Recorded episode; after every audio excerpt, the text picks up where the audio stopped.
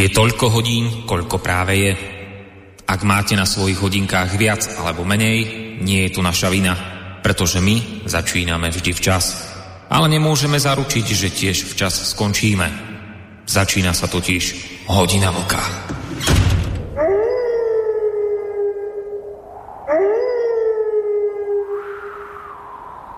Dobrý večer, vážení poslucháči. Vítam vás pri počúvaní ďalšieho dielu relácie Hodina Vlka. A dnes musím naozaj povedať hneď v úvode, že myslím si, že nemá zmysel e, chodiť, ako sa hovorí, okolo horúcej kaše a zbytočne vám nejakým sofistikovaným spôsobom postupne odhaľovať v rámci môjho úvodu tému dnešného večera, pretože um, vy, naši verní poslucháči tejto relácie, v podstate už od útorkovej ranejšej listárne viete, že sa budeme venovať uh, téme zelenej politiky Európskej únie. Sme v útorok o tom hovorili, že toto je naozaj téma, ktorú by sme radi rozobrali a ak sa nič zásadné počas toho týždňa neudeje, že teda táto téma by bola hlavná téma najbližšej hodiny vlka. Nie, že by sa dôležité veci nediali, diali sa, ale nakoniec sme tak zhodnotili, že predsa len toto je naozaj téma, ktorú by sme dnes radi rozobrali, takže nejaké veľké prekvapenie sa v tomto smere dnes konať nebude, samozrejme v tej tematickej oblasti. Uh, tá zelená politika, o ktorej dnes budeme hovoriť, e, sa stáva prioritným bodom v rámci post-koronavírusovej obnovy hospodárstva jednotlivých členských krajín. A ako iste viete, Európska únia prišla s nápadom po, korony, po koronavírusovej pomoci jednotlivým členským štátom. A na tento účel má slúžiť fond obnovy pod názvom Next Generation EU, ktorý obsahuje bezprecedentný objem financí vo výšku okolo 800 miliard eur. Jednotlivé členské štáty musia teraz predstaviť svoje vlastné národné plány obnovy, ktoré im následne musí schváliť Európska komisia a potom aj Európska rada. A niektoré krajiny tak už urobili, a medzi tými, ktoré už národné plány obnovy majú Bruselom schválené, patrí nielen Slovensko, ale po tomto týždni už aj Česká republika. Pokiaľ ide o Slovensko, tak my by sme mali dostať z tohto programu obnovy a odolnosti e, niečo viac ako 6 miliard eur. V prípade Českej republiky je to v prepočte na eurá nejakých 7 miliard eur. Samozrejme, tam ešte treba splniť nejaké konkrétne podmienky, najmä pokiaľ ide o Českú republiku, tam je problém s premiérom Babišom a jeho konfliktmi záujmov, ale to teraz dám bokom, to teraz riešiť nebudem, to nie je podstatné, chcem povedať niečo iné. Začiatkom tohto týždňa, ja som to dokonca spomínal aj vo včerajšej relácii Dualog, lebo sme sa tomuto venovali, spomeniem to aj dnes. Začiatkom tohto týždňa zavítala do Prahy šéfka Európskej komisie Ursula von der Leyenová, ktorá prišla v podstate e, do hlavného mesta Českej republiky oficiálne oznámiť obyvateľom tejto krajiny, že komisia Český plán obnovy odklepla. Stretla sa s premiérom Andreom Babišom, no a ten ocenil, že Česká republika je medzi prvými krajinami, ktoré už majú takýto plán obnovy vypracovaný a aj schválený. Jsem velice rád, že jsem dnes mohl v Praze přivítat předsedkyni Evropské komise paní Ursulu von der Leyenovou, která přivezla skvělou zprávu. Navštívila nás totiž v souvislosti se schválením Českého národního plánu obnovy, který obsahuje projekty za 180 miliard korun. Dámy a pánové, poslední rok a půl byl pro nás všechny obrovskou výzvou, na kterou nebylo možné se připravit. Ale i díky společnému postupu Unie se postupně můžeme vracet k normálnímu životu, včetně cestování a volného pohybu uvnitř Evropské unie. Stále je to však běh na dlouhou trať. A samozřejmě hospodářská obnova bude ještě delší. Jsem rád, že se nám téměř přesně před rokem na mimořádné Evropské radě podařilo nalézt schodu na robustním balíčku víceletého finančního rámce a nástroje oživení Next Generation EU. Jedná se o velký objem peněz, 750 miliard euro, které doplní 1100 miliard euro víceletého finančního rámce, které budou investovány do potřebného restartu naší ekonomiky po covidu a do celkové modernizace hospodářství Evropské unie a zlepšení kvality života našich občanů. Český národní plán obnovy vznikal od podzimu loňského roku, je výsledkem řady konzultací s hospodářskými a sociálními partnery, dohody mezi jednotlivými rezorty a spolupráce s Evropskou komisí. A já si pamatuju, jak jsem spěchal a byl jsem u paní předsedkyně třetí a trošku se nám to zkomplikovalo, ale nakonec důležité je, že jsme to dokončili, protože samozřejmě o ten plán byl obrovský zájem, obrovský zájem. A byl to rok velice intenzivní práce a v plánu reflektujeme striktní požadavky na splnění příspěvku ke klimatickým cílům.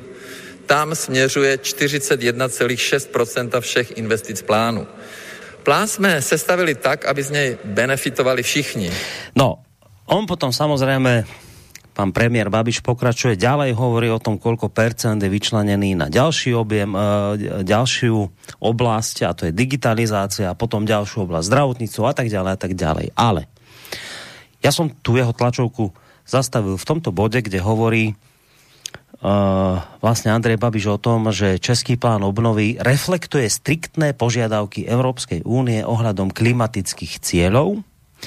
A treba vedieť, že jednou z podmienok prijatia plánu obnovy je totiž to, že jednotlivé štáty musia vyčleniť najmenej 37% svojho podielu na fonde na projekty určené na ochranu klímy.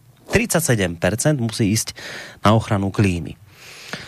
Česká republika išla nad rámec tejto hranice 37-percentnej a na ochranu klímy, na tú zelenú ekonomiku, vôbec ten Green Deal a všetky tieto veci, dá nie 37% z toho celkového objemu peňazí, ktorý príde, alebo teda by mal prísť, nie 37%, ale ona, Česká republika, dá 42% prostriedkov, čo teda mimoriadne ocenila na tlačovej besede, kde bol premiér Babiš, tak samozrejme bola tam aj spomínaná šéfka komisie von der Leyenová a tej sa to páči, že Česká republika dá 42% na tieto zelené projekty. 42% téměř rozpočtu plánu podporuje klimatické cíle zelené dohody pro Evropu, včetně elektrické energetické renovace veřejných budov. Také zde nalezneme investice do péče o děti, do sociální oblasti a také zde nalezneme body směřující k ochraně životního prostředí, například budování dobíjecích stanic pro elektrické automobily nebo investice do zelené veřejné dopravy, investice do bezpečných železnic, investice do obnovitelných zdrojů energie, stejně jako do infrastruktury pro recyklaci odpadu. Také všichni spatřujeme v dnešní době, jak důležité je investovat do boje proti klimatickým změnám, proti klimatickému globálnímu oteplování. Extrémní a ničivé meteorologické jevy se stávají stále častějšími a stále intenzivnějšími. Došlo ke strašlivým jevům v Nizozemsku, Belgii, v Německu, ve Švýcarsku, v Rakousku. A to nám vše připomíná, jak vysoké jsou náklady, jak vysokou cenu musíme zaplatit, když nebudeme jednat cena lidského utrpení a také finanční náklady. A Česká republika také zažila v nedávné době obrovské utrpení. Tornádo, které si vyžádalo šest životí a stálo nebo mělo za následek strašlivou devastaci, 2000 domů muselo být strženo. A chtěla bych vyjádřit, že skutečně soucítím s občany a s podniky, které přišly o tolik.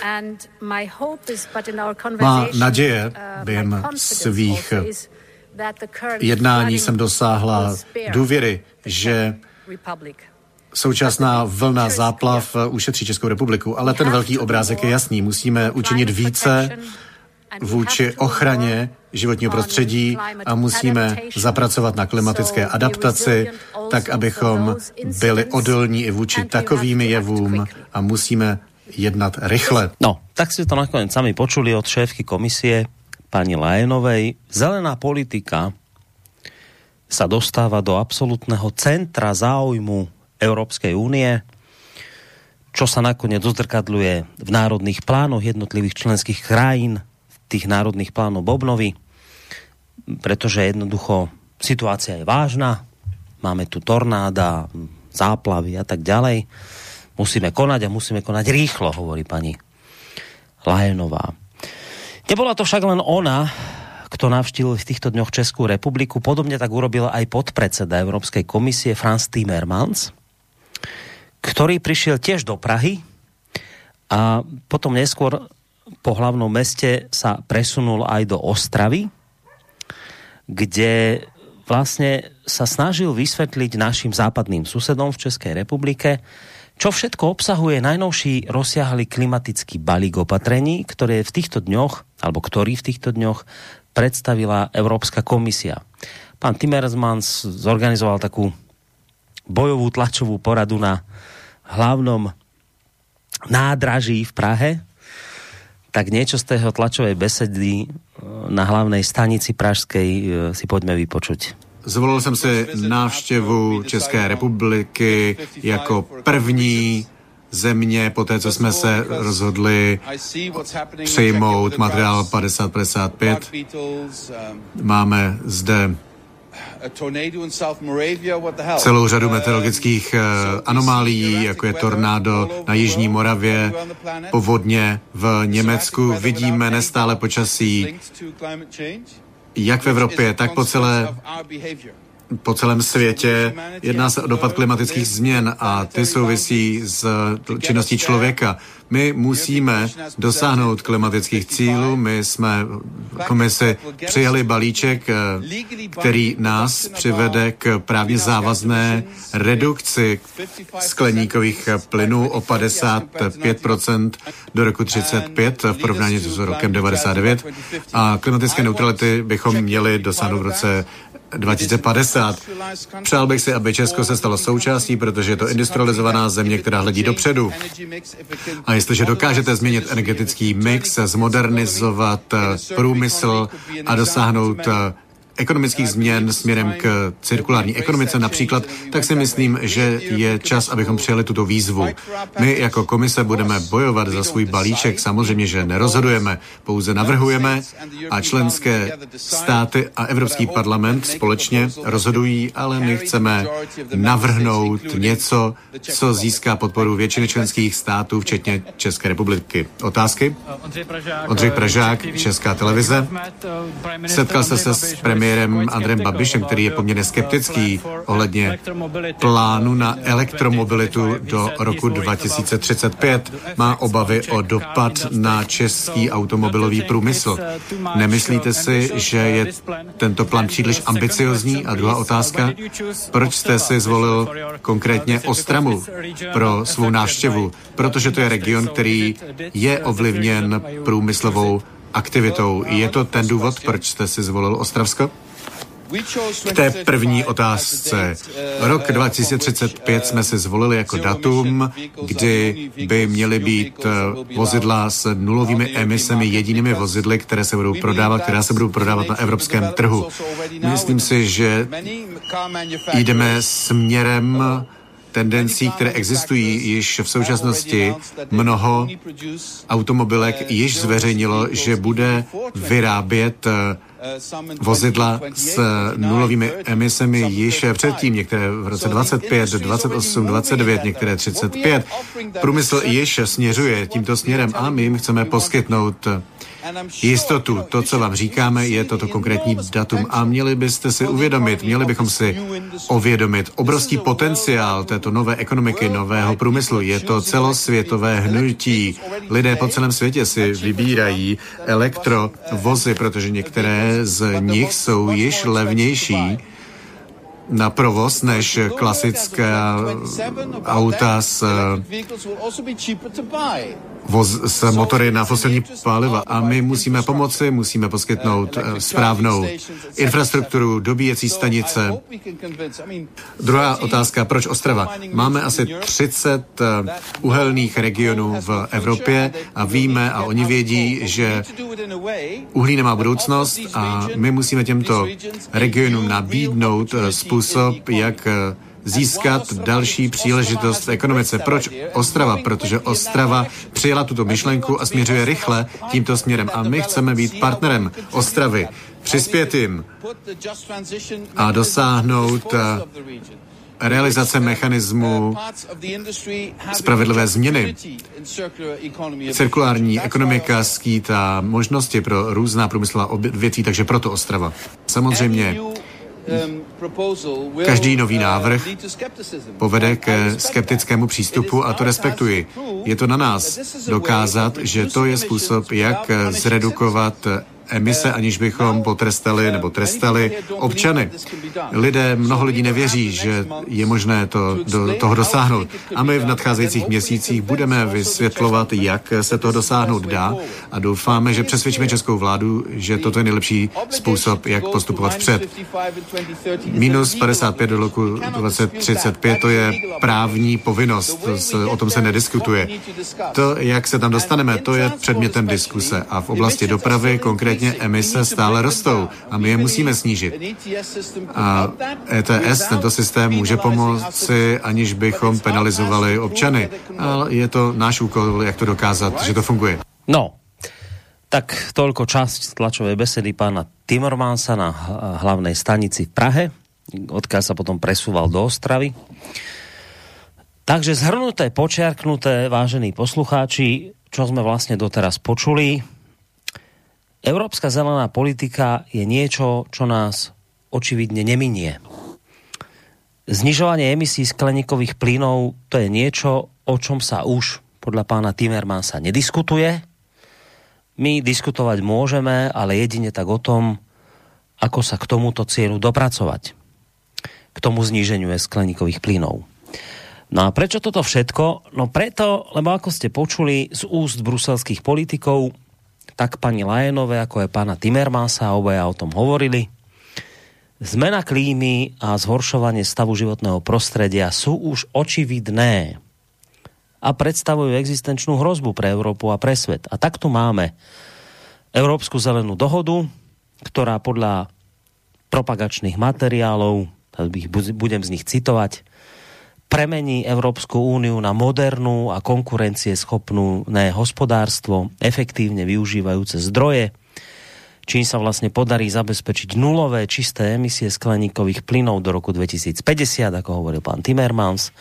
Zároveň sa podarí zabezpečiť hospodársky rast, ktorý nebude závisieť od využívania zdrojov a nezabudne sa pritom ani na žiadného jednotlivca, ani región. Európska zelená dohoda je zároveň aj naším záchranným lanom z pandémie COVID-19. Na Európsku zelenú dohodu bude smerovať tretina investícií vo výške 1,8 bilióna eur z plánu obnovy Next Generation EU a financovať sa bude aj zo 7-ročného rozpočtu EÚ. Toľko pár slov z propagačného materiálu. Takže o tomto, vážení poslucháči, by sme sa dnes chceli pozhora, pozhovárať, pretože ono to všetko znie možno celkom pekne na prvé počutie. Ale keď si to rozmeníte na drobné, že čo toto vlastne všetko znamená, no tak už ten obrázok možno taký pekný nemusí byť. Ako pripomína v tomto smere napríklad taký portál Postoj, ktorý sa tejto téma, za toho chválim, venoval dosť intenzívne, Objavujú sa totiž kritické hlasy, ktoré poukazujú na nezmyselnosť opatrení, ktoré sa nakoniec najviac dotknú tých najchudobnejších a poškodia strednú triedu.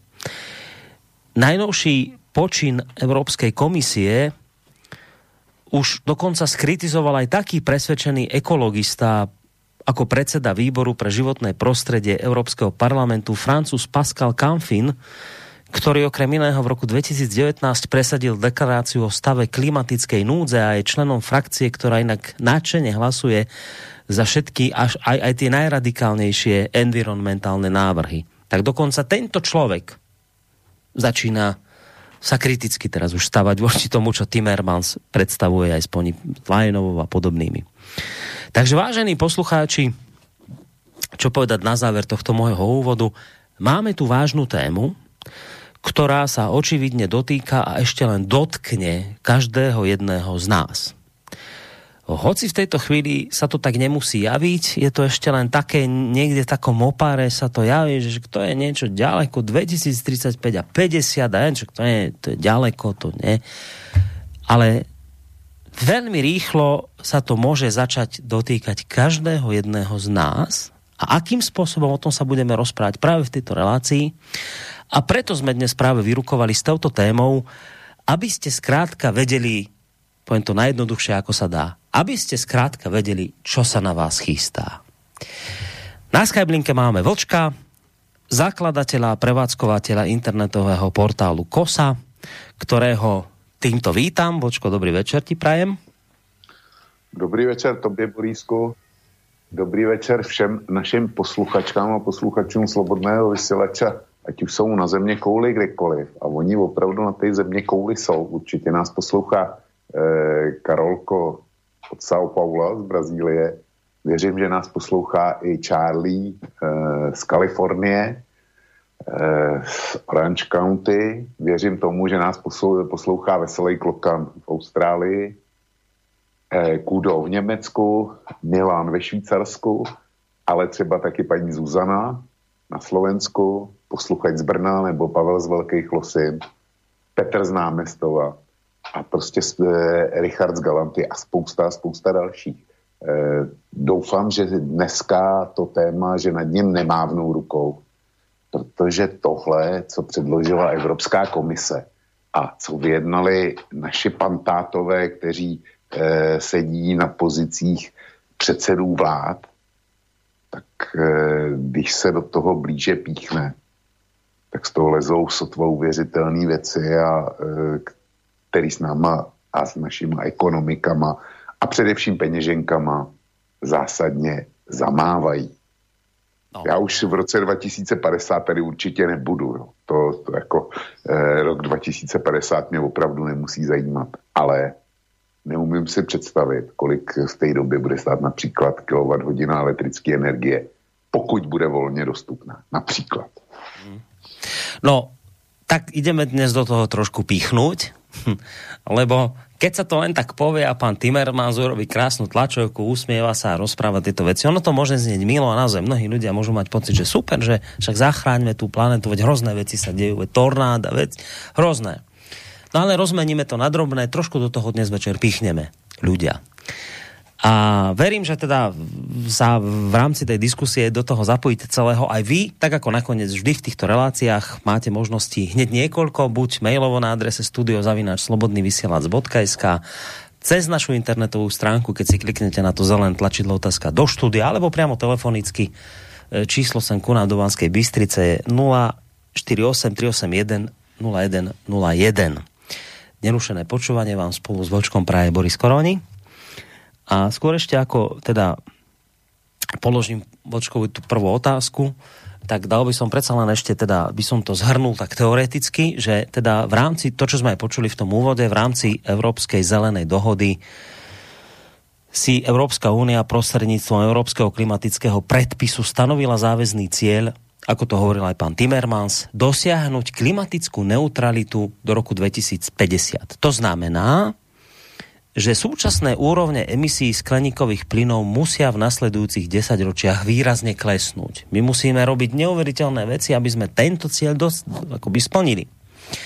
Ale ako taký istý medzistupeň k tejto klimatickej neutralite, ktorá sa má udieť v 2050, to je ten rok, o ktorom Vočko hovorí, že už ho trápiť nemusí, lebo tu nebude. Nikto nevieme, kto tu, ako dlho budeme. Ale Európska únia vrá, že my si urobíme taký medzistupienok, kým teda sa dopracujeme v 2050 k tej neutralite úplnej skleníkovej neviem, plynov, skleníkových plynov, tak ten medzistupienok bude, že do roku 2030 znížime emisie o 55% v porovnaní s rokom 1990, s tým, že samozrejme tempo poklesu sa musí z roka na rok zrýchľovať, lebo inak to nedosiahneme. No a práve minulý týždeň v stredu predstavila komisia návrh smernice, ktorá obsahuje už konkrétne opatrenia, ako sa k tomuto cieľu, k tomu, aby sme takto intenzívne tie emisie znižovali, ako sa k tomu dopracovať. Mimochodom, ten dátum, kedy vlastne Európska komisia predstavila túto smernicu, ten dátum bol 14. júla. To bola minulý týždeň stredu. Povedali by ste si, no tak 14. júla, no čo je to ber? No nie, to 14. júla nebol dátum len tak stanovený náhodou. 14. júla to je dátum, ktorý vlastne tí, ktorí sa venujú histórii, vedia, že 14. júla v minulosti, samozrejme, vám sa pár rokov dozadu, stor, storočí dozadu, 14. júla bola dobitá Bastila. A to bol vlastne začiatok francúzskej revolúcie. No a podľa tých novodobých ideológov zelenej revolúcie má ísť totiž o nový zlomový bod. Niečo ako keby novodobá revolúcia. Tak ako 14. júla sme dobili Bastilu a vznikla francúzska revolúcia, tak 14. júla vám predstavíme toto a to bude nová zelená revolúcia. No a tá pointa je v tom, že na jednej strane tu teda máme náčených zástancov novej zelenej politiky Európskej únie, na strane druhej máme tu kritikov, ktorí majú vážne obavy a ktorí hovoria o tom, že na tento nový boj, na túto novú revolúciu vlastne doplatia v mnohých oblastiach tí najchudobnejší ľudia. Že to dopadne na plecia tých najchudobnejších, respektíve na plecia strednej triedy. A v konečnom dôsledku oni varujú a vravia, že, že, že počujete, že to, toto môže mať v konečnom dôsledku zničujúci dopad na celý projekt Európskej únie. Pretože sa dá očakávať v tomto smere veľmi tvrdý odpor obyvateľov Európskej únie. Takže O tomto celom by sme sa mi dnes večer chceli porozprávať. A začal by som vočko tým, že my sme počuli tak od pani Lajenovej, ako aj od pána Timmermansa, že vlastne tá klimatická zmena, o ktorej mohli ešte ľudia donedávna pochybovať, už je očividná, už o nej nemožno pochybovať. Nakoniec, eh, ak neveríte, tak sa pozrite, čo sa nedávno dialo na Morave, Videli ste tam tornádo. Viete si ľudia predstaviť tornádo v Českej republike? Však to je niečo neuveriteľné. To sa nikdy nedialo. Tornáda v Českej republike. To máte, hneď máte prvý lukolapný dôkaz, že niečo sa so svetom deje, klíma je v katastrofálnom stave, musíme konať. Hovoria nielen to tornádo, a mali ste nedávno záplavy v Nemecku, katastrofálne, hrôzostrašné ak doteraz niekto pochyboval o globálnom oteplovaní a následnej klimatickej zmene, tak teraz ste ľudia dostali rukolapné dôkazy, že to tu je. Už vidíte na vlastné oči, že sa to deje. Ako chcete teraz pochybniť, že nebolo na Morave tornádo, že nebola povodeň v Nemecku, aj kde Belgicko, Švajčiarsko, všetci títo chudáci, čo teraz zažili v poslednej dobe. Toto bol vlčko odkaz, ktorý nám tu bruselskí politici zanechali. A od tohto odvíjajú všetky tie ďalšie veci, ktoré my vlastne musíme teda splniť. O tých veciach sa budeme baviť, čo to všetko znamená. Ale teraz na úvod by bolo dobre dať teda odpoveď na to, že do akej miery bol tento ich odkaz, ktorý nám zanechali pravdivý. Do akej miery je to naozaj pravda, že uh, tie tornáda a, a, a povodne a to všetko sú naozaj jednoznačným dôkazom toho, že máme um, prostě životné prostředí v katastrofálnom stave a klimatická zmena je už prostě rukolapným dôkazom. Takže ako to vidíš ty, do aké míry tyto ľudia hovorili pravdu? Borisku, s klimatem se určitě něco děje. To je, to je naprosto bez debaty. Eh, bez debaty naopak není to, jestli se na něm podílí člověk.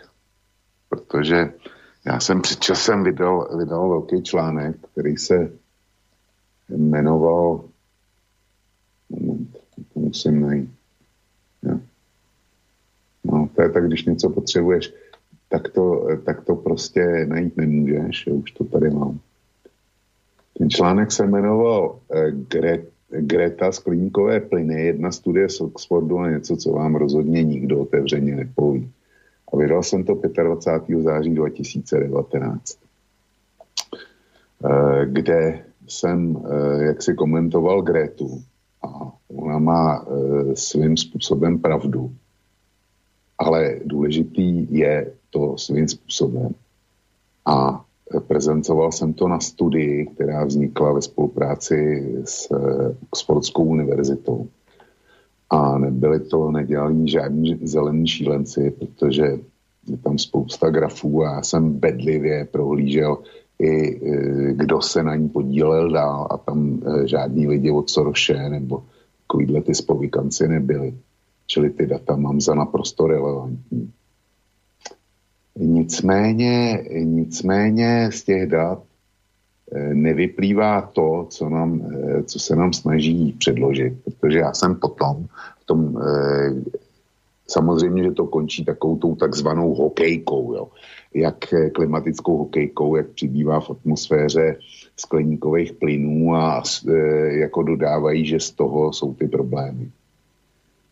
Jenomže já jsem tam postrádal jeden graf, a já jsem to koreloval s tím, jak přibylo populace na země kouli. A ku podivu, oni ty dva, oni ty dva grafy jsou naprosto totožný, se dá říct. Jo. Čili tím, že přibývá eh, obyvatelstva v miliardách na planetě, tak e, samozřejmě planeta je zatěžována stále více odpadem, Eh, emisema a tak dále. To prostě nejde, nejde jinak. Jo. S tímhle Evropská unie vůbec nepracuje. To je jedna věc, co k tomu chci, chci poznamenat. A je to, podle mě, to je zásadní faktor a je to vlastně eh, nejenom zásadní, ale je to, je to jádro problému, prostě stoupající lidská populace. A tohle Evropská unie neřeší, vůbec to nezmiňuje, a přitom bez, eh, aniž bychom eh, hejbli s nárůstem počtu obyvatel, tak podle mě žádný řešení nebude fungovat. A už vůbec ne evropský řešení.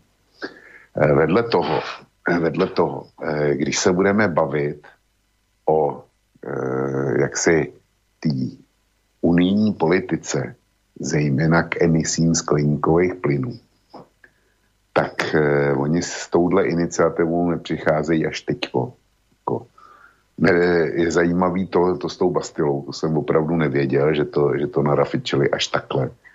Ale eh, tady tlak na eh, omezování emisí a ochranu klimatu, speciálně v Evropě a v Evropské unii, probíhá dlouhodobě.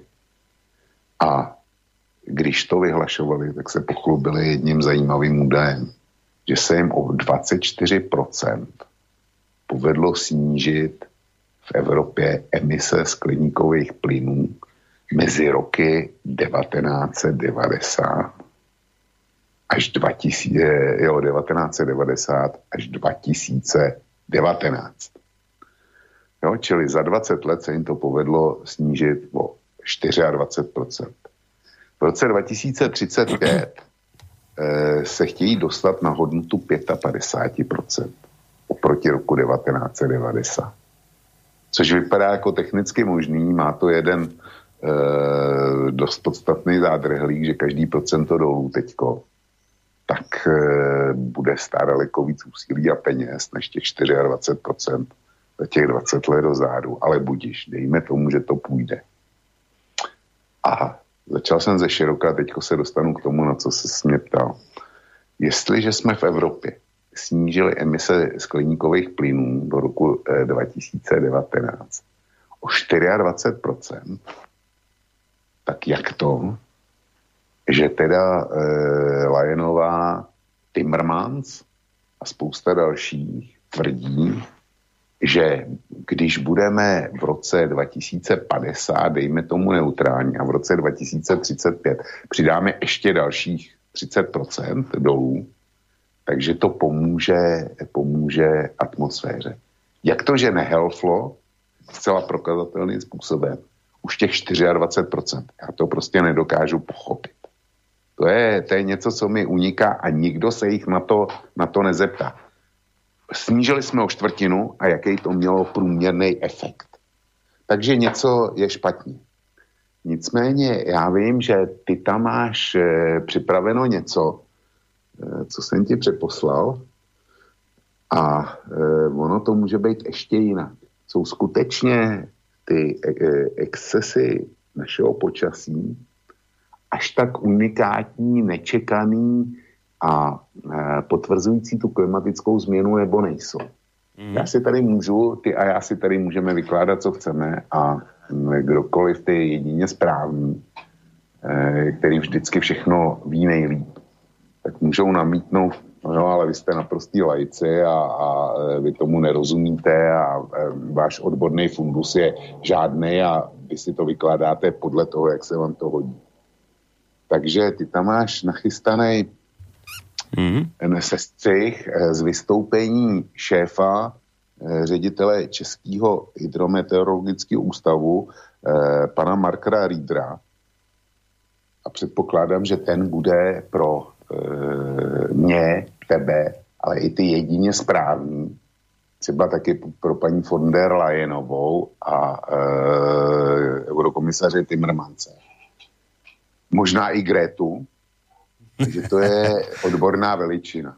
Pro Grétu určitě ne, ale pro ty, pro ty odrostlejší už by to měla být eh, odborná veličina. A já budu rád, když ho pustím. Dobré, tak pojďme na to. Tak jak to je? Zažívá eh, střední Evropa výjimečné léto, stran počasí samozřejmě. Já bych eh, řekl, že to letošní léto se víc blíží normálu, než byla ta léta, kdy byla extrémně teplá, extrémně slunečná. Myslím si, že toto je více středoevropské léto než ta předchozí. Mm-hmm. Takže tohle je vlastně typické středoevropské léto, jenom má extrémní projevy, více bouřek a tak dále? Jednak bych řekl, že ty projevy jsou více extrémní. Já bych neřekl, že má více extrémních mhm. projevů, mm. ale jsou více extrémní. Uh, Když jednak... už jsou, tak jsou silnější, než mm-hmm. byly. Jednak bych řekl, že obecně na to lidi reagují citlivěji, než na to reagovali dřív, že to víc vnímají, víc si toho všímají, protože podle mě podvědomně nějakým způsobem cítí obavy a strach z toho, že by se mohlo něco měnit, že by se mohlo měnit klima a že by je to mohlo nějakým způsobem omezit, ohrozit. Mm-hmm. Takže reálně z vědeckého pohledu je to počasí normální, ale vstupuje do toho nějaká vyšší bystrost nás všech eh, kvůli tomu, co se děje po celé planetě? Chápu to správně? Určitě. To je vaše domněnka? Uh, tak eh, jednak je to moje domněnka, jednak i tu domněnku můžeme podložit některými fakty, jakože uh, podobně silná tornáda u nás byly i v minulosti, byť uh, poslední písemně, písemná zmínka o srovnatelném tornádu je v Kosmově kronice z roku 1119. Ano. Ale třeba to, co se děje teď v Německu, tak vlastně na stejné řece Arn byla povodeň v roce 1804, která byla srovnatelně velká s tou stávající. U nás byla velká povodeň na srovnatelném toku na Litavce v roce 1872, při které zahrnul, zahynulo podle odhadů více než 250 lidí. Eh, já si myslím, že jednak si toho víc všímáme, jednak eh, bych řekl, že nám taky trošičku chybí ta historická paměť, že mám pocit, že naši předci si eh, tyhle ty informace o tom, že ty jevy nastávají, víc předávali a přistupovali k tomu s větší pokorou. Mm-hmm. To, že ale počasí zabíjelo v posledních týdnech, víme to, že v západní Evropě eh, zemřely eh, stovky lidí při záplavách. Teď eh, samozřejmě můžeme to dát i do nějakého globálního kontextu. I na severozápadě amerického kontinentu zase umírali lidé kvůli vedru. Tohle všechno, na to si musíme taky zvyknout, anebo to taky tady bylo v minulosti a taky jsme si toho tolik nevšímali, protože to jsou vysoké počty obětí. Samozřejmě, že je to tragédie a vůbec to nechci jakkoliv bagatelizovat. Na druhou stranu, my jsme zahlceni informacemi a my prostě máme informace, kteří, které naši předkové taky neměli. Jako rozhodně nevěděli, co se děje na severoamerickém kontinentu. A měli, co se děje v jejich nejbližším okolí. Takže oni byli, eh, řekl bych, v daleko větším informačním stínu, než jsme my dneska vystaveni eh, všem těm negativním zprávám. Pojďme k tomu tornádu. Nakolik šlo tedy o vzácnou souhru podmínek a jevů, které umožnily u nás takto vzácný jev, nebo vy jste vlastně říkal, že tak vzácný není, ale zkrátka udeřil do obydlené oblasti, takže byl uh, velmi, velmi tragický pro, pro řadu lidí. Uh, nakolik je to tedy výjimečný jev u nás? Tak eh, ročně u nás bývají jednotky tornád a z pravidla projdou zcela nepovšimnutě volnou krajinou, že projdou loukou, projdou nezastavěným územím, Toto tornádo bylo samozřejmě výjimečné ve své šířce, délce trvání i délce vlastně trasy toho tornáda.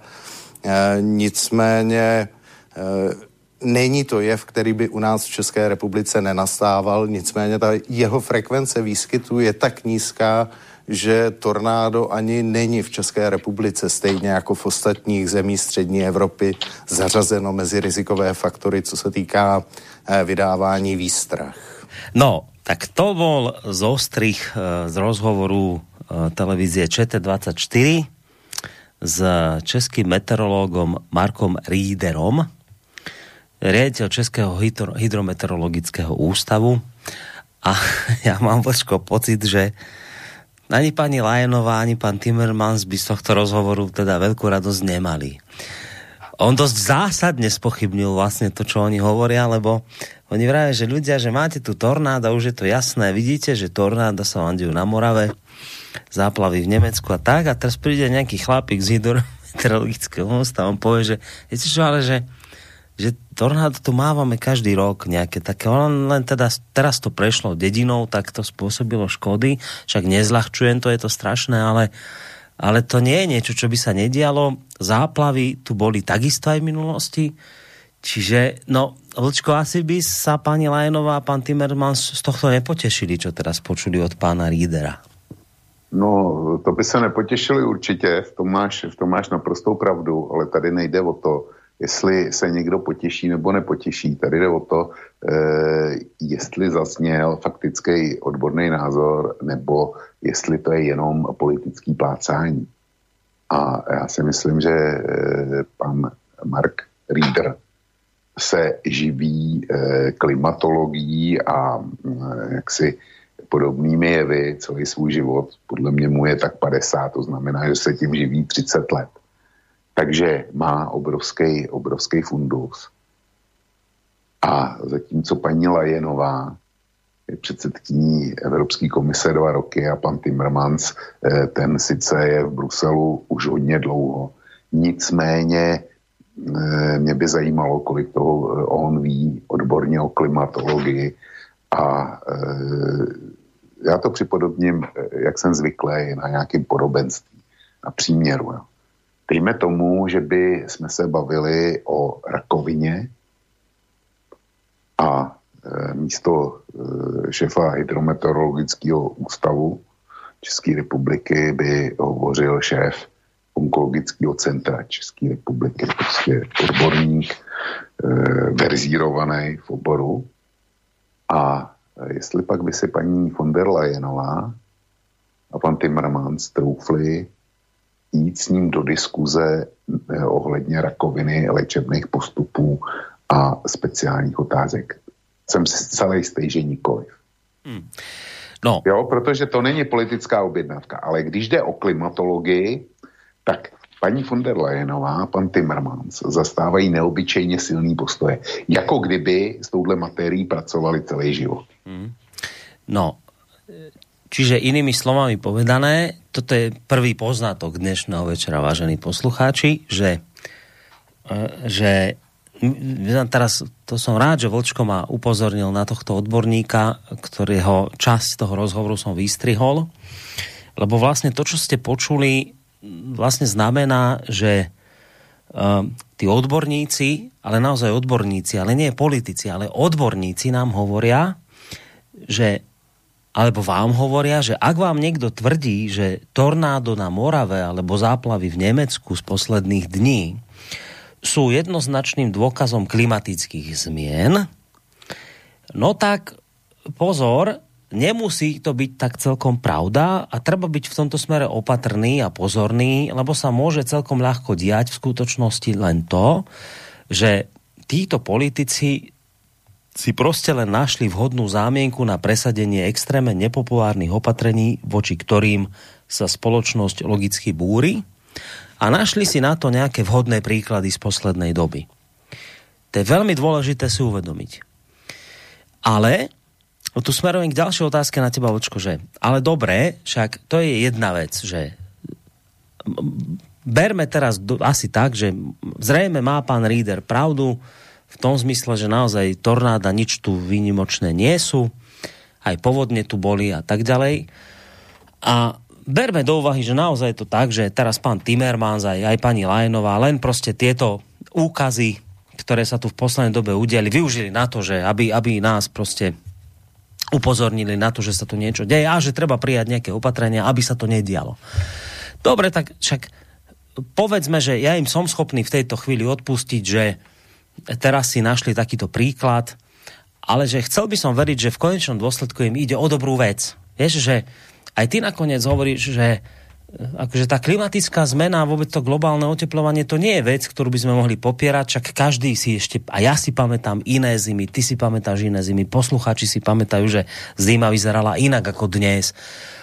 Bol sneh, ja neviem, od, od marca pomaly do, do, do, alebo teda, že, že od, od, od októbra do marca bol sneh v kuse a dneska nič. Leto nebolo takéto horúce, ako je teraz. Čiže niečo sa s tou prostě klímou deje a teraz pointa je tá, že, že dobré, že teraz odpustíme politikom toto, že robia, že na nejakom príklade niečo si vyťahnú, aby nás presvedčili. Dobre, tak však hnusnú vec robia, že nás takto klamú, ale že nakoniec im ide o dobrú vec, že oni chcú vo výsledku dobrú vec dosiahnuť, aby vlastne Európska únia a Európa znížila množstvo skleníkových plynov, aby sme prostě neprispievali k tej klimatickej zmene, aby sme nerobili nič, aby sa to celé ďalej zhoršovalo. Tak téma, tá moja otázka na teba, že, že a toto nie je ušľachtilý cieľ, ktorý pán Timmermans a pani Lajnová a ďalší majú, že teraz dajme bokom všetko toto, ale, ale že vo výsledku pozrieme sa na ten cieľ, že oni vravia, my chceme pomôcť životnému prostrediu a my chceme, aby Európa urobila všetko preto a jednotlivé členské krajiny, aby sme tento stav ďalej nezhoršovali. Nie je to pekné? No, Borisku, to samozřejmě, eh, když to položíš takhle, tak to pěkný je, ale já tě odpovím eh, citátem z klasika, tak to eh, od Dante Alighieriho z jeho božské komedie, kde, jestli si to dobře pamatuju, tak stojí, že cesta do pekla je dlážděna bohulibými úmysly a e, málo kdy to sedí víc než na ten klimatický eh, program Evropské unie. No, protože bohulibej úmysl a eh, přitom cesta do pekla. Já mám otevřeno eh, před sebou asi 15 oken eh, s podklady. Eh, je to pro mě nezvyklá situace, protože z pravidla, než eh, se pustím do konkrétní hodiny loka, tak na to vydám eh, ke stejnému tématu článek kde mám vytáhaný to nejdůležitější, abych na nic nezapomněl a nemusel jsem mít otevřeno těch 15 oken, tak teďko jsem to nestihl, protože ten článek nebude jeden, ale zřejmě bude série článků. A e, ta, ten klimatický cíl, já už jsem to říkal, prostě od roku 90 do roku 2019 jsme to snížili emisi skleníkových plynů na který jsme teďko, kterýma jsme teďko přímo posedlí, jsme snížili o čtvrtinu. A e, pan Timmermans s paní von der Leyenovou nám vykládají, že to klima e, je, se poškozuje tak rychle, že z toho jsou ty záplavy, tornáda a podobně. Takže já se ptám, jestli znova, jestli jsme snížili něco o čtvrtinu a mělo by to fungovat, tak proč to nefunguje? Kde, kde se projevilo těch, těch jako 24%? No, ve, ja ti odpoviem, vieš, oni by ti povedali, že 4 a 20%, teda 24 po slovensky, je stále málo, preto ste to nezaregistrovali.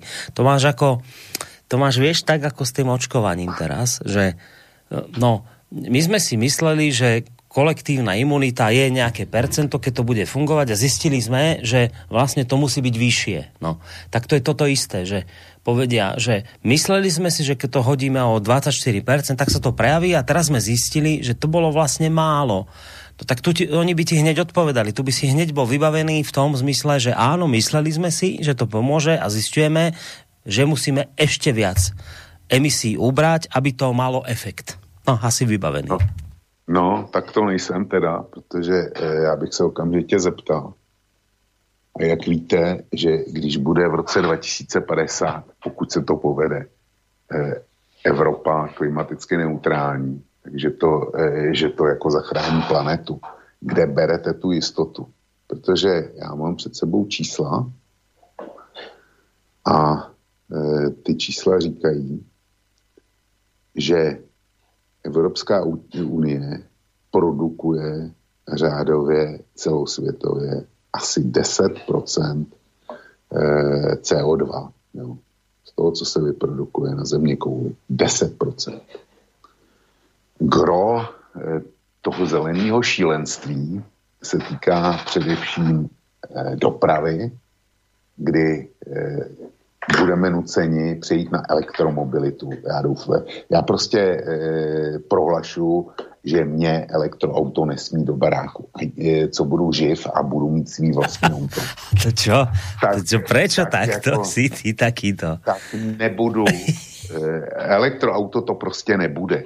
Protože e, když se začteš do odborných článků, který porovnávají e, s klasický auto s spalovacíma motorama, Eh, s elektroautama, tak tam nenajdeš jedinou položku, v které je to lepší. Já se k tomu hmm. dostanu. Já mám před sebou opravdu... Lepší v zmysle ekologickejší, hej? Samozřejmě. Já mám před sebou velmi fundamentální článek, který mi poslal jeden ze čtenářů, eh, z kterého jsem si vytáhl pár, eh, pár údajů a pak se k tomu dostanu, na, abych to posluchačům konkrétně přiblížil na třech typech aut, jo, jak to vypadá. Ale než se k tomu dostanu, tak eh, znovu opakuju. Evropa se podílí 10% na produkci celosvětového CO2 a těch ostatních jako škodlivých plynů. Chce mi, někdo, eh, chce mi někdo namluvit, že když Evropa bude na nule v roce 2050, to znamená, že nějakým způsobem dokáže eh, to, co vyprodukuje, vyprodukuje na skleníkových plynech, tak dokáže zneutralizovat nějakým opatřením, tak chce mi někdo říct, že tohle zachrání planetu. Už tahle úvaha je naprosto nesmyslná. A teď k té elektromobilitě.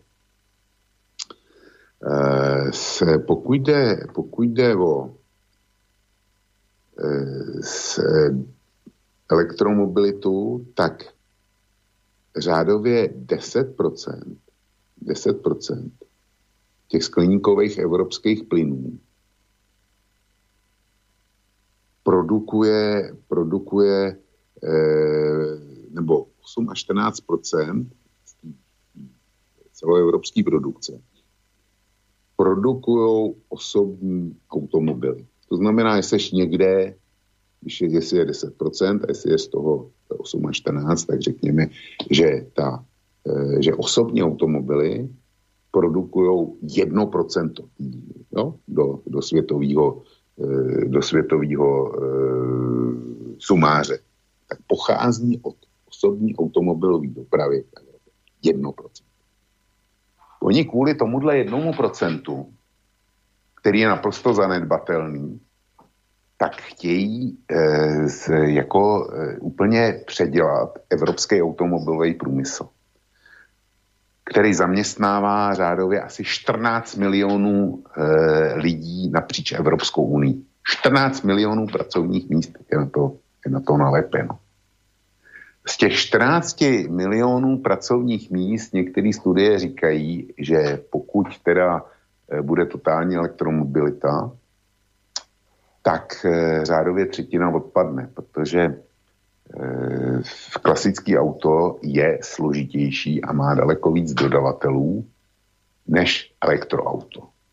No, to, je, to je technicky jednodušší stroj. Technicky, říkám. Technicky, teoreticky. Ale nikoliv, nikoliv prakticky při výrobě. No a kvůli tomuhle jednomu, jednomu e, procentu úspory zavedením elektromobility, tak oni ohrozí, když třetina, tak to jsou té řádově někde mezi 4 a 5 milionama pracovních míst napříč celou Evropou. A zejména u vás na Slovensku a zejména u nás v České republice, protože my vyrábíme nejvíc aut na kontinentu na hlavu. Takže nás to postihne úplně, úplně nejvíc. Kvůli jednomu e, nejvíc, kvůli jednomu jedinému procentu. A Evropa, i kdyby, i kdyby neprodukovala okamžitě vůbec žádný skleníkový plyny, tak jejich 10% má stejný význam pro celosvětový klíma, jako když je parlamentní strana, která má v parlamentu 10% poslanců. Abych to, abych to přiblížil naprosto názorně. Co taková strana dokáže protlačit? Když všichni ostatní si jedou po svém a vůbec jí neberou na vědomí. Čína, jakožto vedoucí e, světová ekonomická mocnost, tak Čína je na tom dneska tak, že těch skleníkových plynů produkuje víc než všechny ostatní průmyslové státy na země kouli. To znamená, že si sečteš Evropskou unii, přidáš si k tomu Ameriku, severní teda Kanadu, Mexiko, dejme tomu, přidáš si k tomu Rusko, další velkou ekonomiku, tak prostě jejich celosvětová e, produkce škodlivých plynů je, je dohromady menší než ta čínská. Chce mi paní von der Leyenová a pan Timmermans namluvit, že jsou schopní svým příkladem přinutit Čínu, aby se chovala jinak? A když, eh, když Čína eventuálně by na to kejvla, tak eh, jsou schopní přinutit Indii, kde není sice 1,5 miliardy lidí, ale je tam, je tam jedna miliarda. A chce přinutit Indonésii, kde je čtvrt miliardy obyvatel, a tak můžu i Pakistán má taky hmm. asi, asi čtvrt milionu obyvatel, hmm. čtvrt miliardy obyvatel. Přidej si k tomu čtvrt miliardovou populaci v Brazílii. Jo. A jenom tyhle, tyhle tři státy plus Indie už překonávají, už překonávají e, Čínsk, Čínu a chce mi někdo tvrdit, že tyhle státy se nechají přinutit Evropskou unii k tomu, aby opustili e, svý ekonomický plány a e, vrhli se do stejného zeleného šílenství. Hmm. Já tvrdím, že nikoli. Hmm. Dobré. Že tihle, tihle velcí znečišťovatele nebudou donuceni ke stejným krokům jako Evropa, tak potom ten, celo, e, ten unijní plán je naprosto nesmyslný. Tak. Takže skúsim to teraz povedať pár vetách, že aby sme si uvedomili, o čom teraz aj Vlčko hovorí. My sme začali túto debatu tým, že pani Lajenová, pán Timmermans a podobní európsky politici nám vravia, počúvajte ľudia, zle je, máme tu vážne klimatické zmeny, globálne oteplovanie. Ak tomu neveríte, tak pozrite sa tornádo v Čechách, záplavy v Nemecku, neviem čo, neviem čo. To je rukoplápiny dôkaz. Teraz sme si pustili meteorologa, ktorý vraví, že to žiaden rukolapný dôkaz nie je, lebo takéto veci sa diali aj v minulosti. Dobre? Čas ľudí hneď tu odpadne a vraví, tak tuto nás politici klamú, už ma to nezaujíma, ale druhá časť ľudí ešte stále bude tomu veriť a povie si, že dobré, však trošku nás klamú, ale im ide o dobrú vec. No a teraz sme sa posunuli k druhej dôležitej veci, že, že Európska únia chce dosiahnuť dobrú vec. Ona chce znížiť emisie skleníkových plynov do roku 2050 na nulovú úroveň a do roku 2030 neviem, neviem čo, o 55%. Dobre, však to je pekné.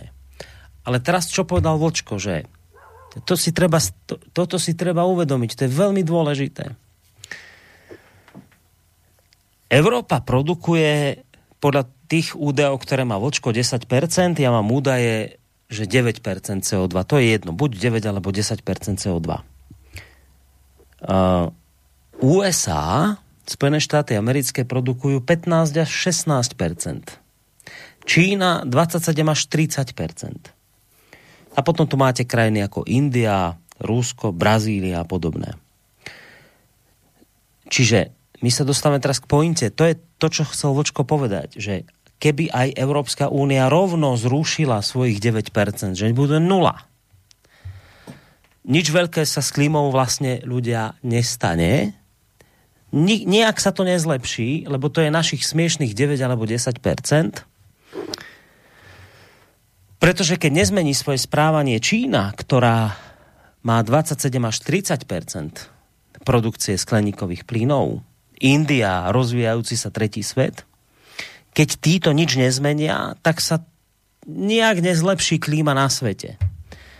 No a uh, jeden z veľkých kritikov týchto zelených opatrení v Európskej únii je váš český europoslanec Alexander Vondra, ktorý v rozhovore pre portál Postoj hovorí toto, citujem. Prijímame drakonické opatrenia ďaleko za hranicami zdravého rozumu, aj tie emisie, ktoré ušetríme svojou produkciou, bohato vykompenzujú Čína a India, takže v Európe podstupujeme obete, ktoré nebudú mať zmysel no tým si zavaríme na celkom iné problémy budúce sociálne nepokoje.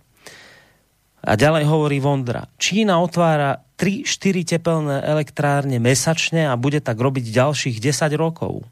My sa môžeme v Európe aj rozkrájať, nebude to mať žiaden vplyv na klímu. Čiže to je druhá vec, ktorú si treba teraz uvedomiť. Jedna, už sme, už sme ju vyriešili, že politici vás ľudia klámu, keď vám hovoria, že tu máte tornáda pre klimatické zmeny. Nemáte ich tu preto, tornáda tu prostě boli, sú a budú. A teraz druhá vec, ale dobre, môžete si povedať, že tak dobre, tak tornáda tu boli, bu, ale, ale my chceme naozaj, aby sme nejak tej planete pomohli. A teraz pointa je, že ale rozumiete, že my tej planéte pomôcť nemôžeme, lebo my ju zaťažujeme 9% a 30% ju, ju zaťažuje Čína, ktorá kašle na naše opatrenia. A 20% ju zaťažujú Spojené štáty, ktoré kašľú na naše opatrenia. Čiže tá kľúčová otázka teraz znie, aký má celé toto vlastne význam, ak má do tohto boja za zelenší svet sa zapojiť len Európa, ktorá tu má len svojich smiešných 9%. Aký to má celé význam, že my si tu teraz zviažeme ruky, zámerne si ich zaviažeme, aby sme teda nič zle nerobili a tí ostatní budú mať ruky rozviazané a budú tu produkovať ďalej. Že, že to, je, to, to je tá kľúčová otázka. Aký má toto celé význam? Čína, India a podobné krajiny budú ďalej fungovať s rozviazanými rukami. Oni kašľú na naše cnostné ciele, ktoré sme si tu dali. Tí budú ďalej fungovať. My sa tu obmedzíme to, čo povedal Vočko. My zlikvidujeme kopec pracovných miest, lebo chceme zelený svet s našimi 9%.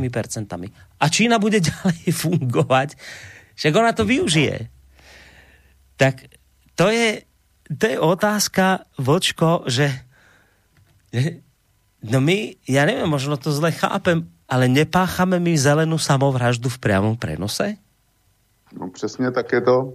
To je, to je přesný termín pácháme a pácháme ji hned eh, v několika oblastech. Eh, je to, je to záležitost ekonomická, já ač nerad, eh, souhlasím s, s Alexandrem Mondrou, ty dopady budou obrovský a dlouhodobý. Stráta pracovních míst je jenom jedna věc z, jaksi z toho, co nás čeká. Vedle toho, vedle toho nás čeká technický úpadek. Když se podíváš, tak vlastně eh, jaký průmysl dneska ještě Evropa má, tak aby byl špičkový. Co můžeš jmenovat? Jediné, co tě napadne, jsou auta. Německé auta jsou prostě eh, světová špička. Zatím. Plus je to pár dalších oborů, ale, ale především, především teda autoprůmysl. No a my v tom autoprůmyslu vzdáme jeho další rozvoj spalovacích motorů a půjdeme takzvaně jednoduchou cestou, eh, cestou elektromobility. Znamená, už nebudou potřeba karburátory, nebudou potřeba spojky, eh, nebude potře- potřebovat eh, žádný turbo, nic takového. Eh, nebudeš potřebovat ty chytré věci na řízení spalovacího procesu a, a katalyzátory a podobně. To všechno přijde pryč. Jenomže, jenomže bude to nahrazený jinou e, problematickou částí toho krásného elektroauta a to je baterie. Protože my zatím neumíme neumíme naakumulovat e, dostatek energie jinak než do baterie. A jo, já jsem se připravil do poznámek, jenom, jenom se v tom vyznat. Teď bych chtěl říct, že aby si posluchači udělali představu, tak eh, v, odborných, v odborném tisku jsem našel, že jeden litr nafty eh, v autu s dýzlem má stejný energetický potenciál jako 10 kWh v baterii elektromobilu. Což ukazuje, jak to je zkrátka ten nepoměr mezi Eh, mezi mm, tím, co si vezete sebou v nádrži klasického automobilu a s tím, co jste schopni vést eh, v nádrži v nádrži eh, nebo respektive, co jste schopni vést v baterii elektromobilu, to jsou nepodstatní, naprosto nepodstatní věci.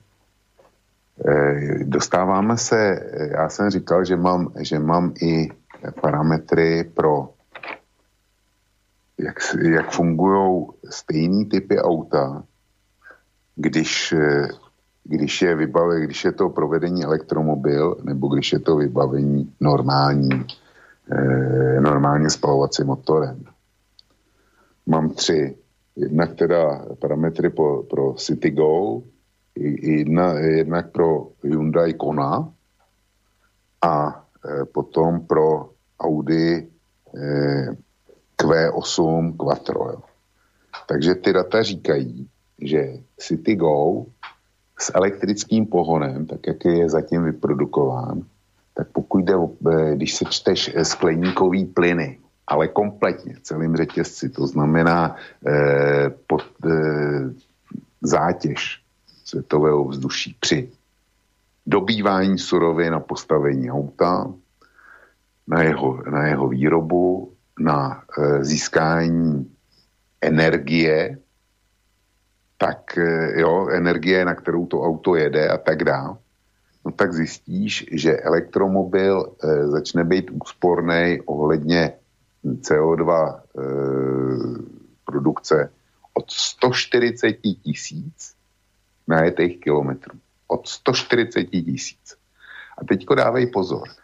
E, záruky na baterii, když si pořídíš elektromobil, tak je tak ti tu záruku dají na 8, na 8 let nebo 160 tisíc ujetých, ujetých kilometrů. Takže v podstatě je to tak, že jestliže u City Go 140 tisíc je bod zlomu, kdy elektromobil je z ekologického hlediska výhodnější, tak je vlastně na hranici životnosti baterie. Pak, to, eh, pak tam musíš dát novou.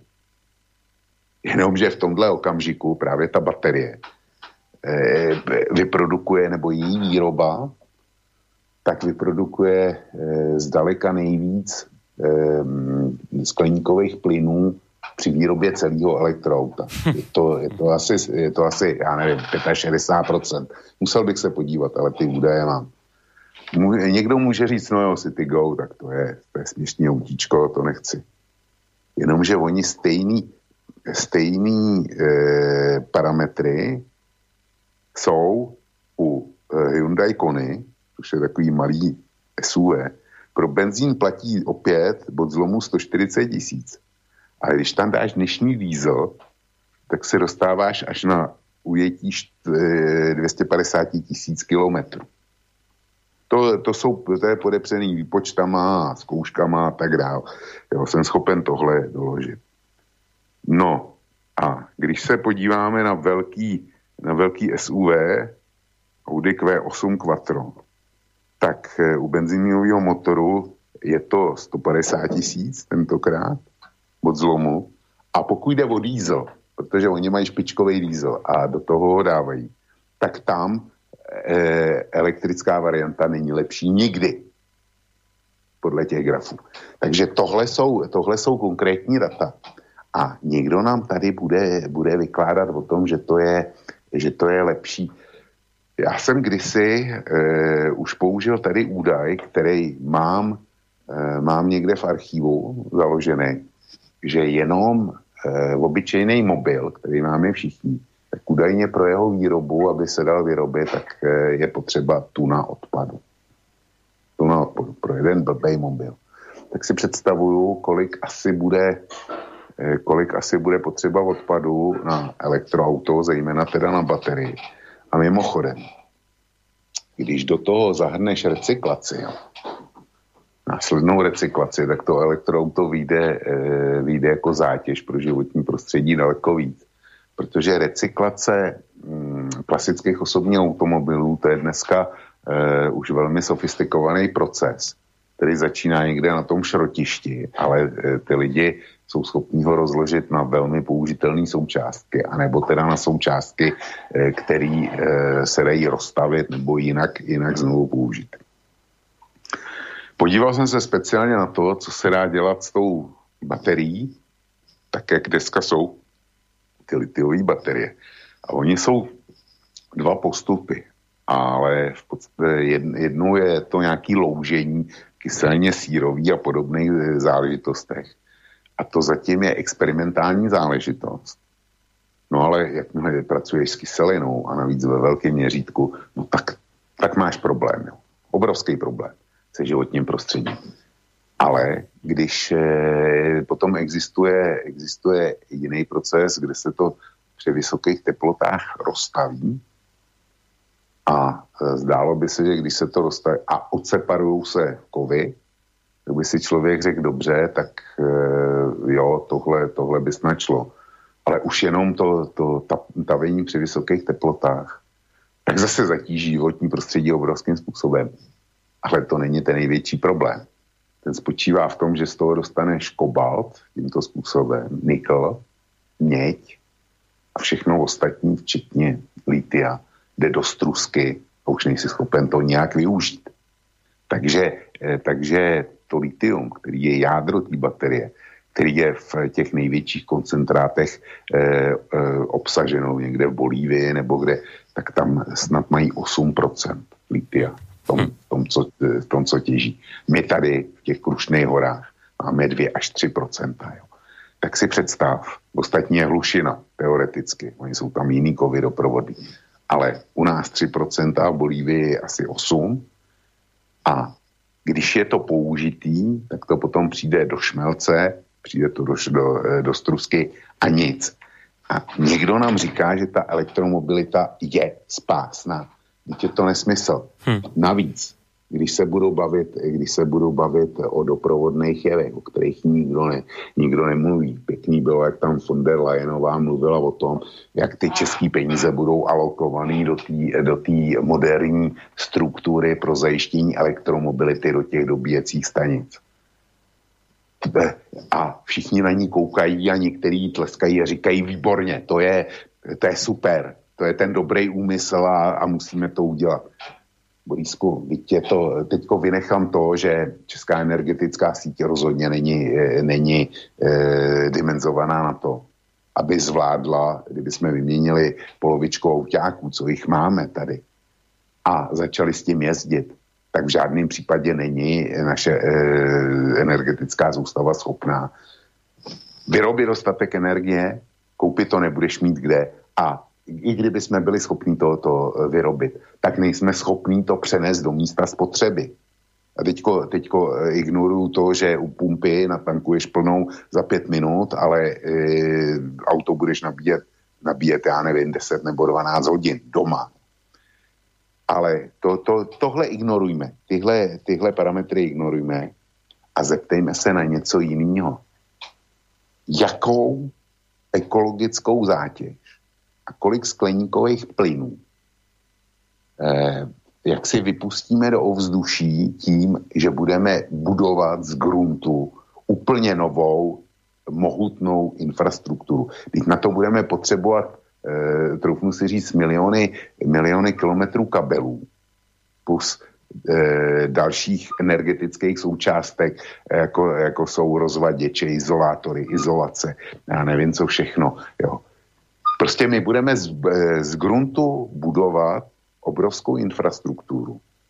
A přitom ta benzínová a naftová, ta dávno vybudovaná je, tam, tam v podstatě vyměníš nádrže nebo vyměníš stojany a můžeš fungovat další 20 let na tom. Ne, my tohle všechno zahodíme, řekneme tohle, tohle ne, to je nemoderní, my teďko budeme, budeme ekologický a vynaložíme obrovské množství práce, peněz na to, že, že zkrátka postavíme tisíce a tisíce dobíjecích stanic, aby to vůbec, vůbec mohlo fungovat. A tohle v energetické bilanci nikdo neřeší. Jo. To, to, jsou, to jsou prostě věci, nad kterými zůstává rozum stát. Hm. No. Um,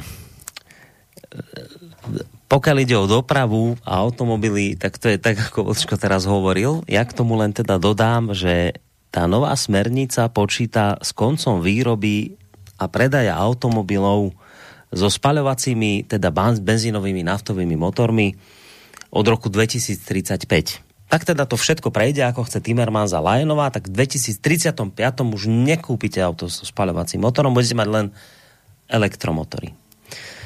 A teraz e, tam ten Vondra v rozhovore, ktorý som si tu vyťahol, dostal otázku, že najväčší rozruch vyvolal návrh, podľa ktorého sa majú prudko obmedziť emisie z automobilov. A on vraví, no to je ešte brutálnejší návrh, než si väčšina ľudí po prvom počutí myslí. Pre automobilky sa neustále menili podmienky, dosiaľ sa rátalo s tým, že autá by, sme, by smeli vypúšťať v priemere 95 gramov na 1 km, s tým, že do roku 2025 by sa to znížilo o 15% a do roku 2030 o 37,5%. Teraz komisia navrhuje, aby sa to do roku 2030 znížilo o 50%.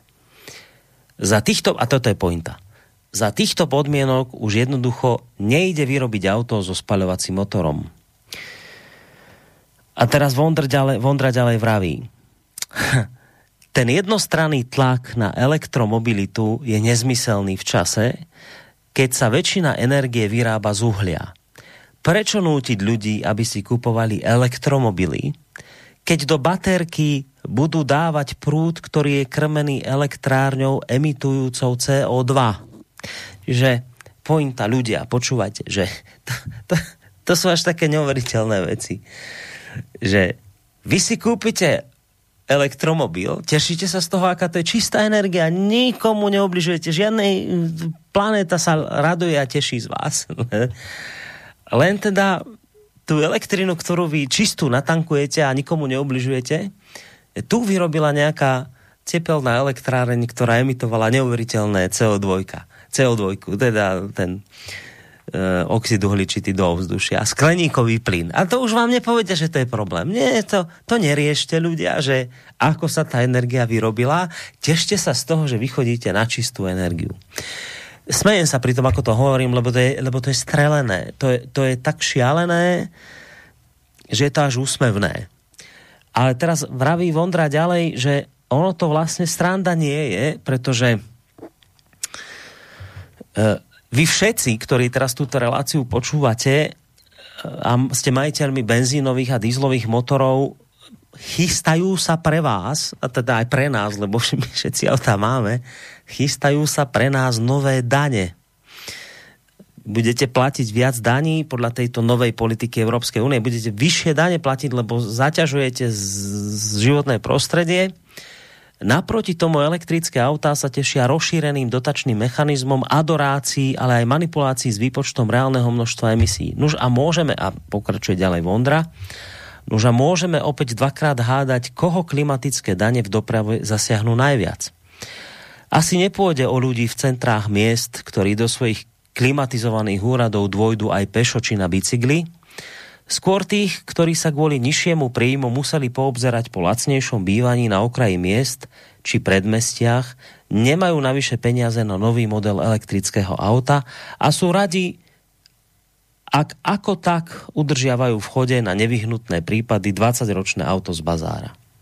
Zmete, že to je tá pointa, že čo sme hovorili v, úvode, že ono tieto cnot, no, cnostné ciele nakoniec dobehnú nás, strednú triedu, najväčších úbožiakov, chudákov, na vaše plecia to dopadne.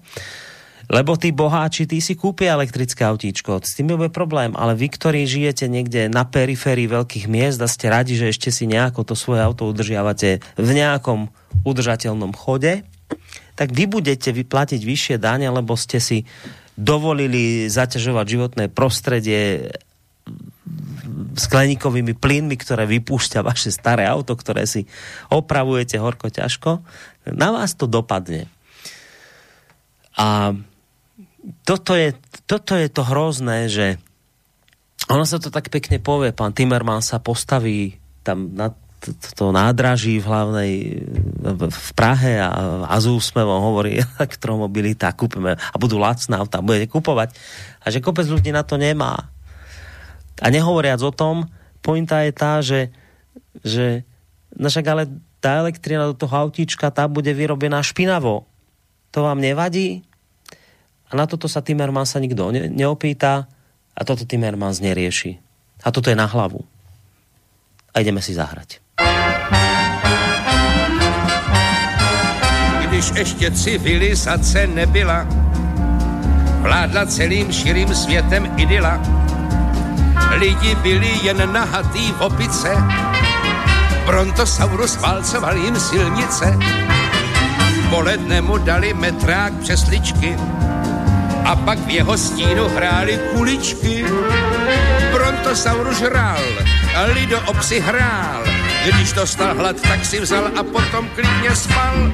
K obědu měl datle, k večeři zas jelena, spal mi měl paraple, mlíko z vemena, nic nepočítal, nebyly peníze, měl to, co si vzal, nebyla kríze a k tomu času byla fůra.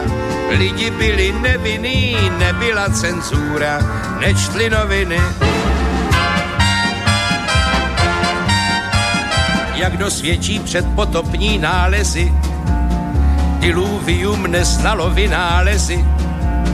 Jednoho dne přišlo lidem za těžký, chodit líčit na mamuty jen pěšky.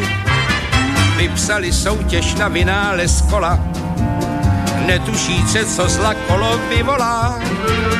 Každý kolo chtěl, dal za něco měl, ten, co kolo vymyslel, čím dále více chtěl, dávali mu škeble. On chtěl pterodaktyla, cena kola hnedle, závratná byla Chtěl nejméně tisíc slonů a pět dinosaurů k tomu. Všechno se mu stálo málo, kolo čím dál více stálo, až nakonec přišel na to, že chce za to kolo zlato, za kulatý, za skulatý. Tak vznikly peníze, tak vznikl člověk bohatý a první kríze, protože zlato měli pouze ti, co znali kšeftovat a ostatní znouze začali pracovat. A tak vznikla třída, která nemá nic. Vedle třídy, která chce mít čím dál víc. Z toho vznikly spory, půdky, šarvátky. Místo dobytka jdou lidi na jatky. Ze škol a nemocnic dělají rujničky a z univerzit na tříví kůlničky. Rozbili domy, rozbili stromy, až se naučili rozbíjet i atomy atomické éře. Život bude legrace, kupředu se péře civilizace.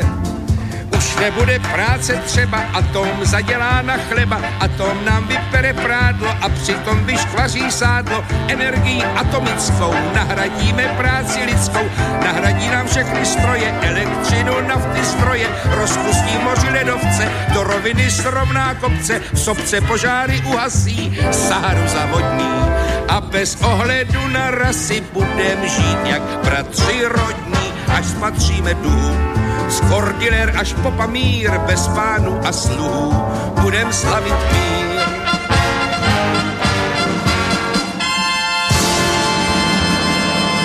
Tak, takto krásne budúcnosti, ale krásna budúcnosť nás čaká, ako nám ju opísal pán Verich.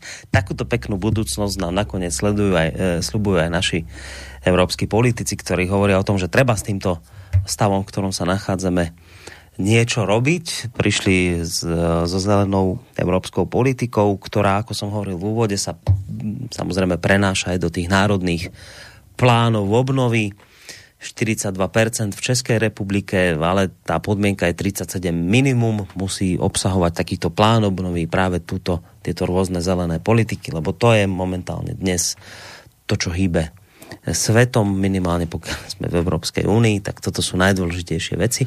No a rozprávame sa o tom, čo to vlastne v preklade znamená. Um, hovorili sme o tom, že na jednej strane, keď vám niekto vraví, že to, že tu máme tornáda, povodne a to je jednoznačný dôkaz toho, že tu máme klimatické zmeny a globálne oteplovanie, tak pozor, môžu vás tí politici klamať, lebo to tak nemusí byť, len si jednoducho našli nejaký dôvod, na základe ktorého potom presadia veci, s ktorými by ste inak nesúhlasili. Hovoril som o tom, že dobré, ale môžu byť ľudia, ktorí povedia, nevadí, že ma klamu, lebo majú pekný cieľ, chcú zachrániť svet. No a potom sme hovorili o tom, no, no pozor, aj tu je to trošku zvláštne, lebo my produkujeme v Európe 9% skleníkových plynov a, a Čína 30 a Amerika 20 a neviem kto. Čiže keby sme sa to aj rozkrájeli a všetci prestali úplne všetko tu produkovať zlé veci, tak aj takto nejako planéte nepomôže. No ale niekto by aj tak mohol povedať, dobre, ale však aj tak je dobré, aby sme aspoň niečo robili. No tak robme aspoň niečo, tak poďme aspoň jazdiť na elektromobiloch. Tak Vlčko vám vysvetlil, že keď budete jazdiť na elektromobiloch, tak vlastne budete tú planétu ešte viacej zaťažovať. Ja som k tomu len teda dodal, že, že keď budete mať radosť z toho, že čerpáte čistú elektrickú energiu, nesmiete pozerať na to, ako bola vyrobená, lebo by ste mohli zistiť, že bolo vyrobená spôsobom, že sme strašne zaťažili uh, eh, CO2 naše životné prostredie. Skôr ako dám opäť uh, Vlčkový priestor, patrí sa už v tejto chvíli, lebo už máme viac ako uh, hodinku a po za sebou, máme pomaly 22 hodín, tak patrilo by sa aj nejaké tie otázky poslucháčov.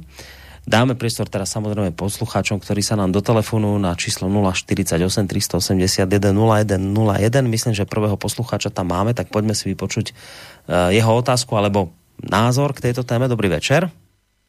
Dobrý večer, pán Korony. Zdravím pána Vlka aj poslucháčov. Uh, Richard Galanta. No, viete čo, ja by som sa chcel vyjadriť k tomu, čo aj pán Vlk spomínal, že 1%, čo spôsobujú vlastne automobily. A presne to, to mi vlastne aj pán Vlk zobral z úst otázku, že čo by potom vlastne robili, ako by ovplyvňovali Čínu, Ameriku, Brazíliu a Rusko. Takže toto už vlastne bolo vysvetlené. Ale mňa to celé príde táto zelená agenda ako obyčajný biznis, pretože odkiaľ budú tento projekt financovať 1,8 bilióna eur, a pokiaľ si zoberme, že sa rieši zatiaľ stále fond obnovy po covide 750 miliard z tých európskych dlhopisov, nehovorí sa o tých 630 miliardách, čo má ísť na nakupnutie tej európskej ekonomiky. A teraz vlastne aj tento projekt mi príde úplne zbytočný, pretože fakt sú tu problémy, ale zrejme budú financovať možno, že aj z toho balíka 6 biliónov, ktoré vlastne Európska centrálna banka si jednoducho natypovala do počítača za tých posledných desiatich rokov. No a tá klimatická zmena, ktorou sa oni oháňajú, tak neviem, mňa tak napadlo, že či to nemôže byť spôsobené aj tým úmyselným ovplyvňovaním počasia, o ktorom sa teraz už hovorí, čo nie je vôbec žiadne tajomstvo. Robí to USA, robí to Čína. Napríklad počas olympijských hier, tých letných, čo bolo v Pekingu, tak v 2008 roku oni vlastne ovplyvňovali to počasie, aby nespôsobili dážď a to strielením domrakov tým jodidom strieborným. Takže či, či si pán Vlk myslí, že takýmto spôsobom môže byť aj to ovplyvňovanie toho počasia a tým pádom aj tých klimatických zmien. A ďalšia vec je to, že e, aj Brusel nemyslí na to, že to CO2, tá CO2 je dosť často spôsobná tankermi, takisto aj teraz ten výbuch etny, čo bol v tomto roku. Hej.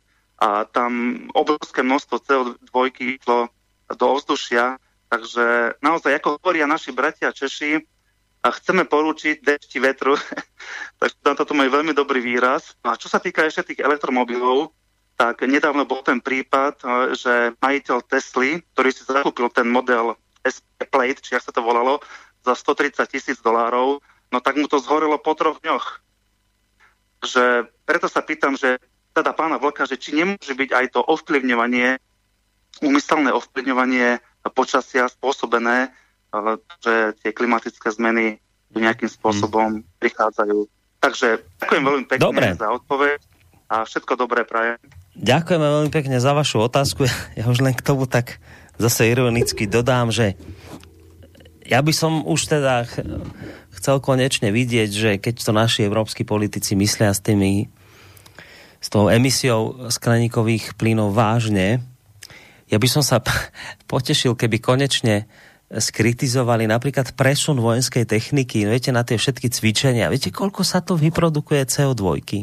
A teraz tie lietajú tie lietadlá, niečo tam prevážajú, teraz tie transportéry sa a vlákmi pre a neviem čo. Všetky tak povedali, že že viete, a viete, koľko my pri tomto vyprodukujeme CO2, tak zastavme to. Ne... Ale tu na nepočujete kritiku. No ale to len som sa tak zamyslel. Otázka bola na Vlčka, predpokladám, že bude chcieť reagovať a potom pôjdeme na ďalší telefonát. No to víš, že budu chtít reagovat. Zdravím Richarda do Galanty, dneska už po druhý. Jsem rád, že se zase ozval. A pokud jde o, to, eh, o ty manipulace s počasem, tak já si to nemyslím, že by, eh, že by eh, ty mm, problémy, které dneska jsou s počasem, takže by byly způsobeny nějakou, nějakou manipulací s počasem. Myslím si, že to ještě nikdo neovládá. Eh, Richarde, podívej se na zprávy, které jsou aktuální. Podívej se na obrovské požáry v Kalifornii a eh, v Oregonu a tuším, že i eh, v britské Kolumbii na, na kanadské straně. Jsou prostě eh, požáry takového rozsahu, že kouří až v New Yorku.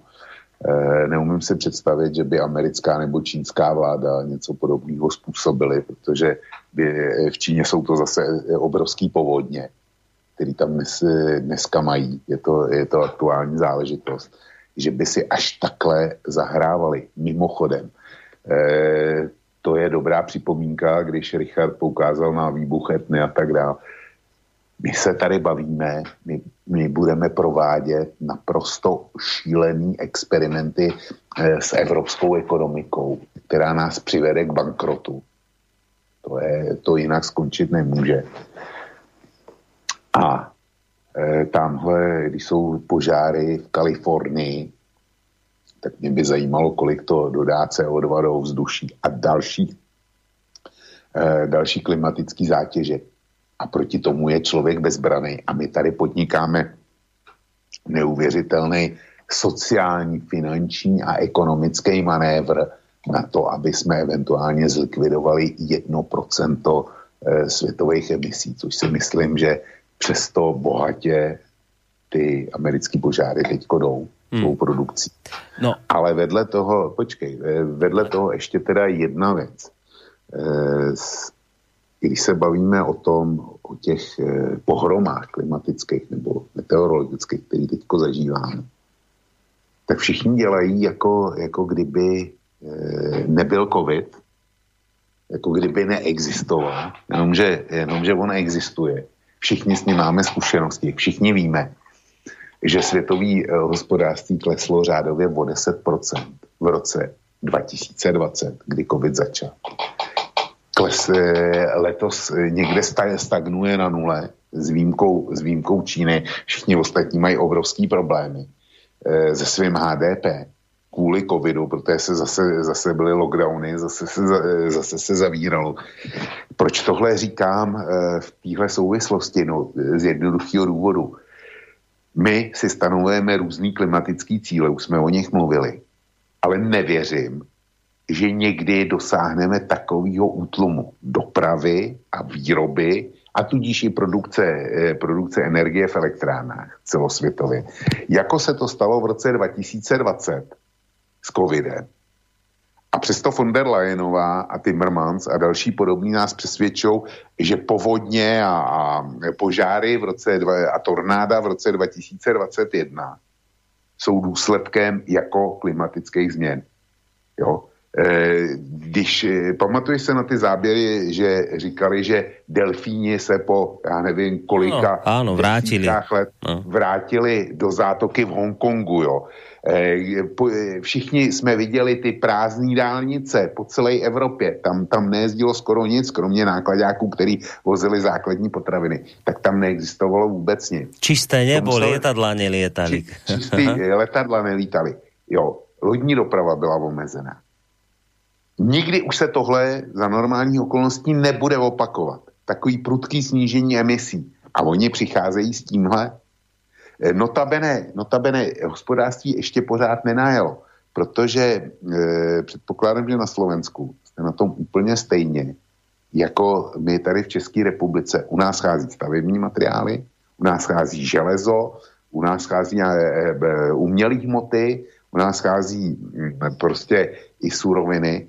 Na trhu to není. Celosvětově to není na trhu.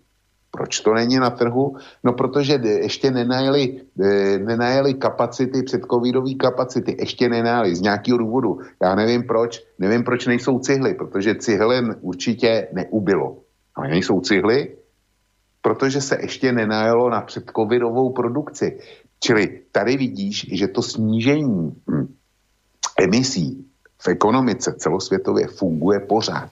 A oni nám říkají, že to bude, e, že když teda přejdeme na, na elektromobilitu, když zavedeme emisní povolenky na úplně všechno.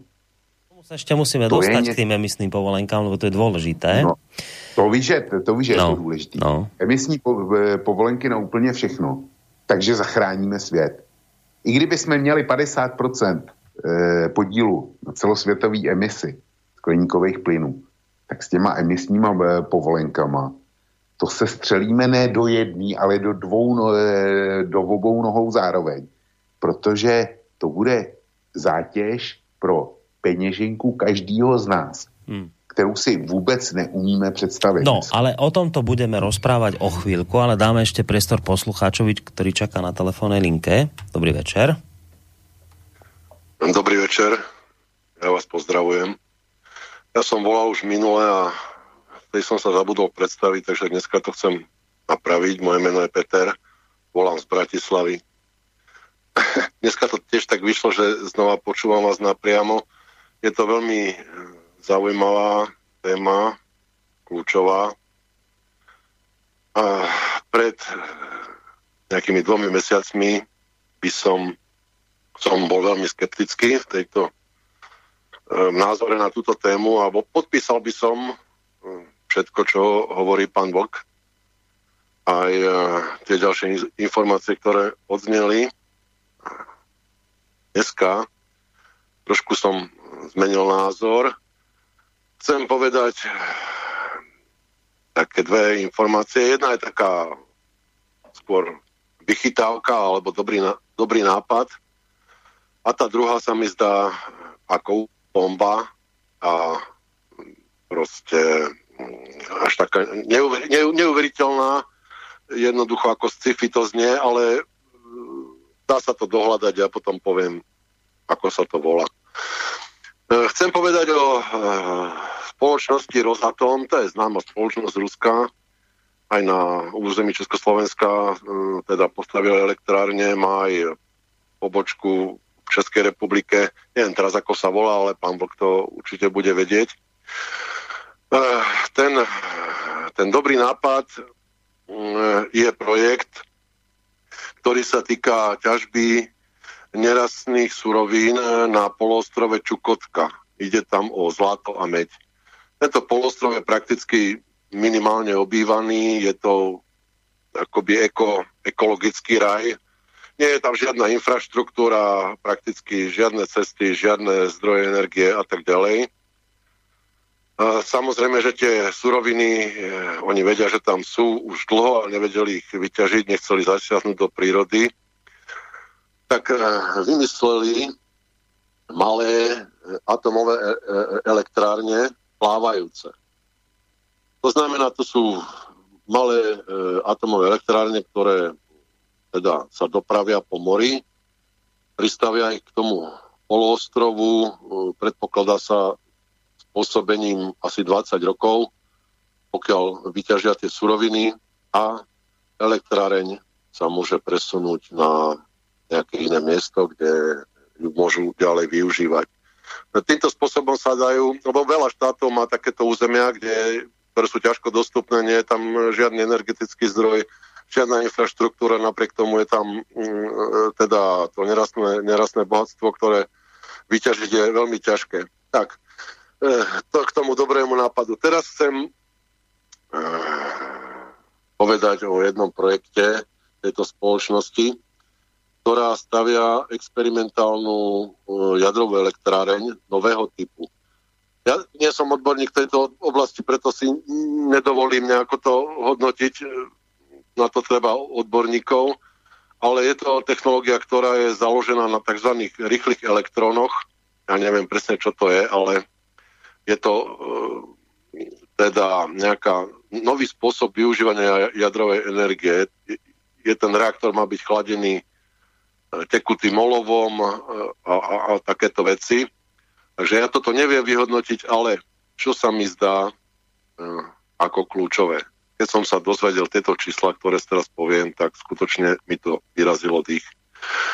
Táto elektráreň je schopná spracovávať odpad e, z doteraz, doteraz používaných e, doteraz používaného paliva v jadrových elektrárniach, ktoré momentálne je to ako jadrový odpad, je s tým problém, treba to uložiť.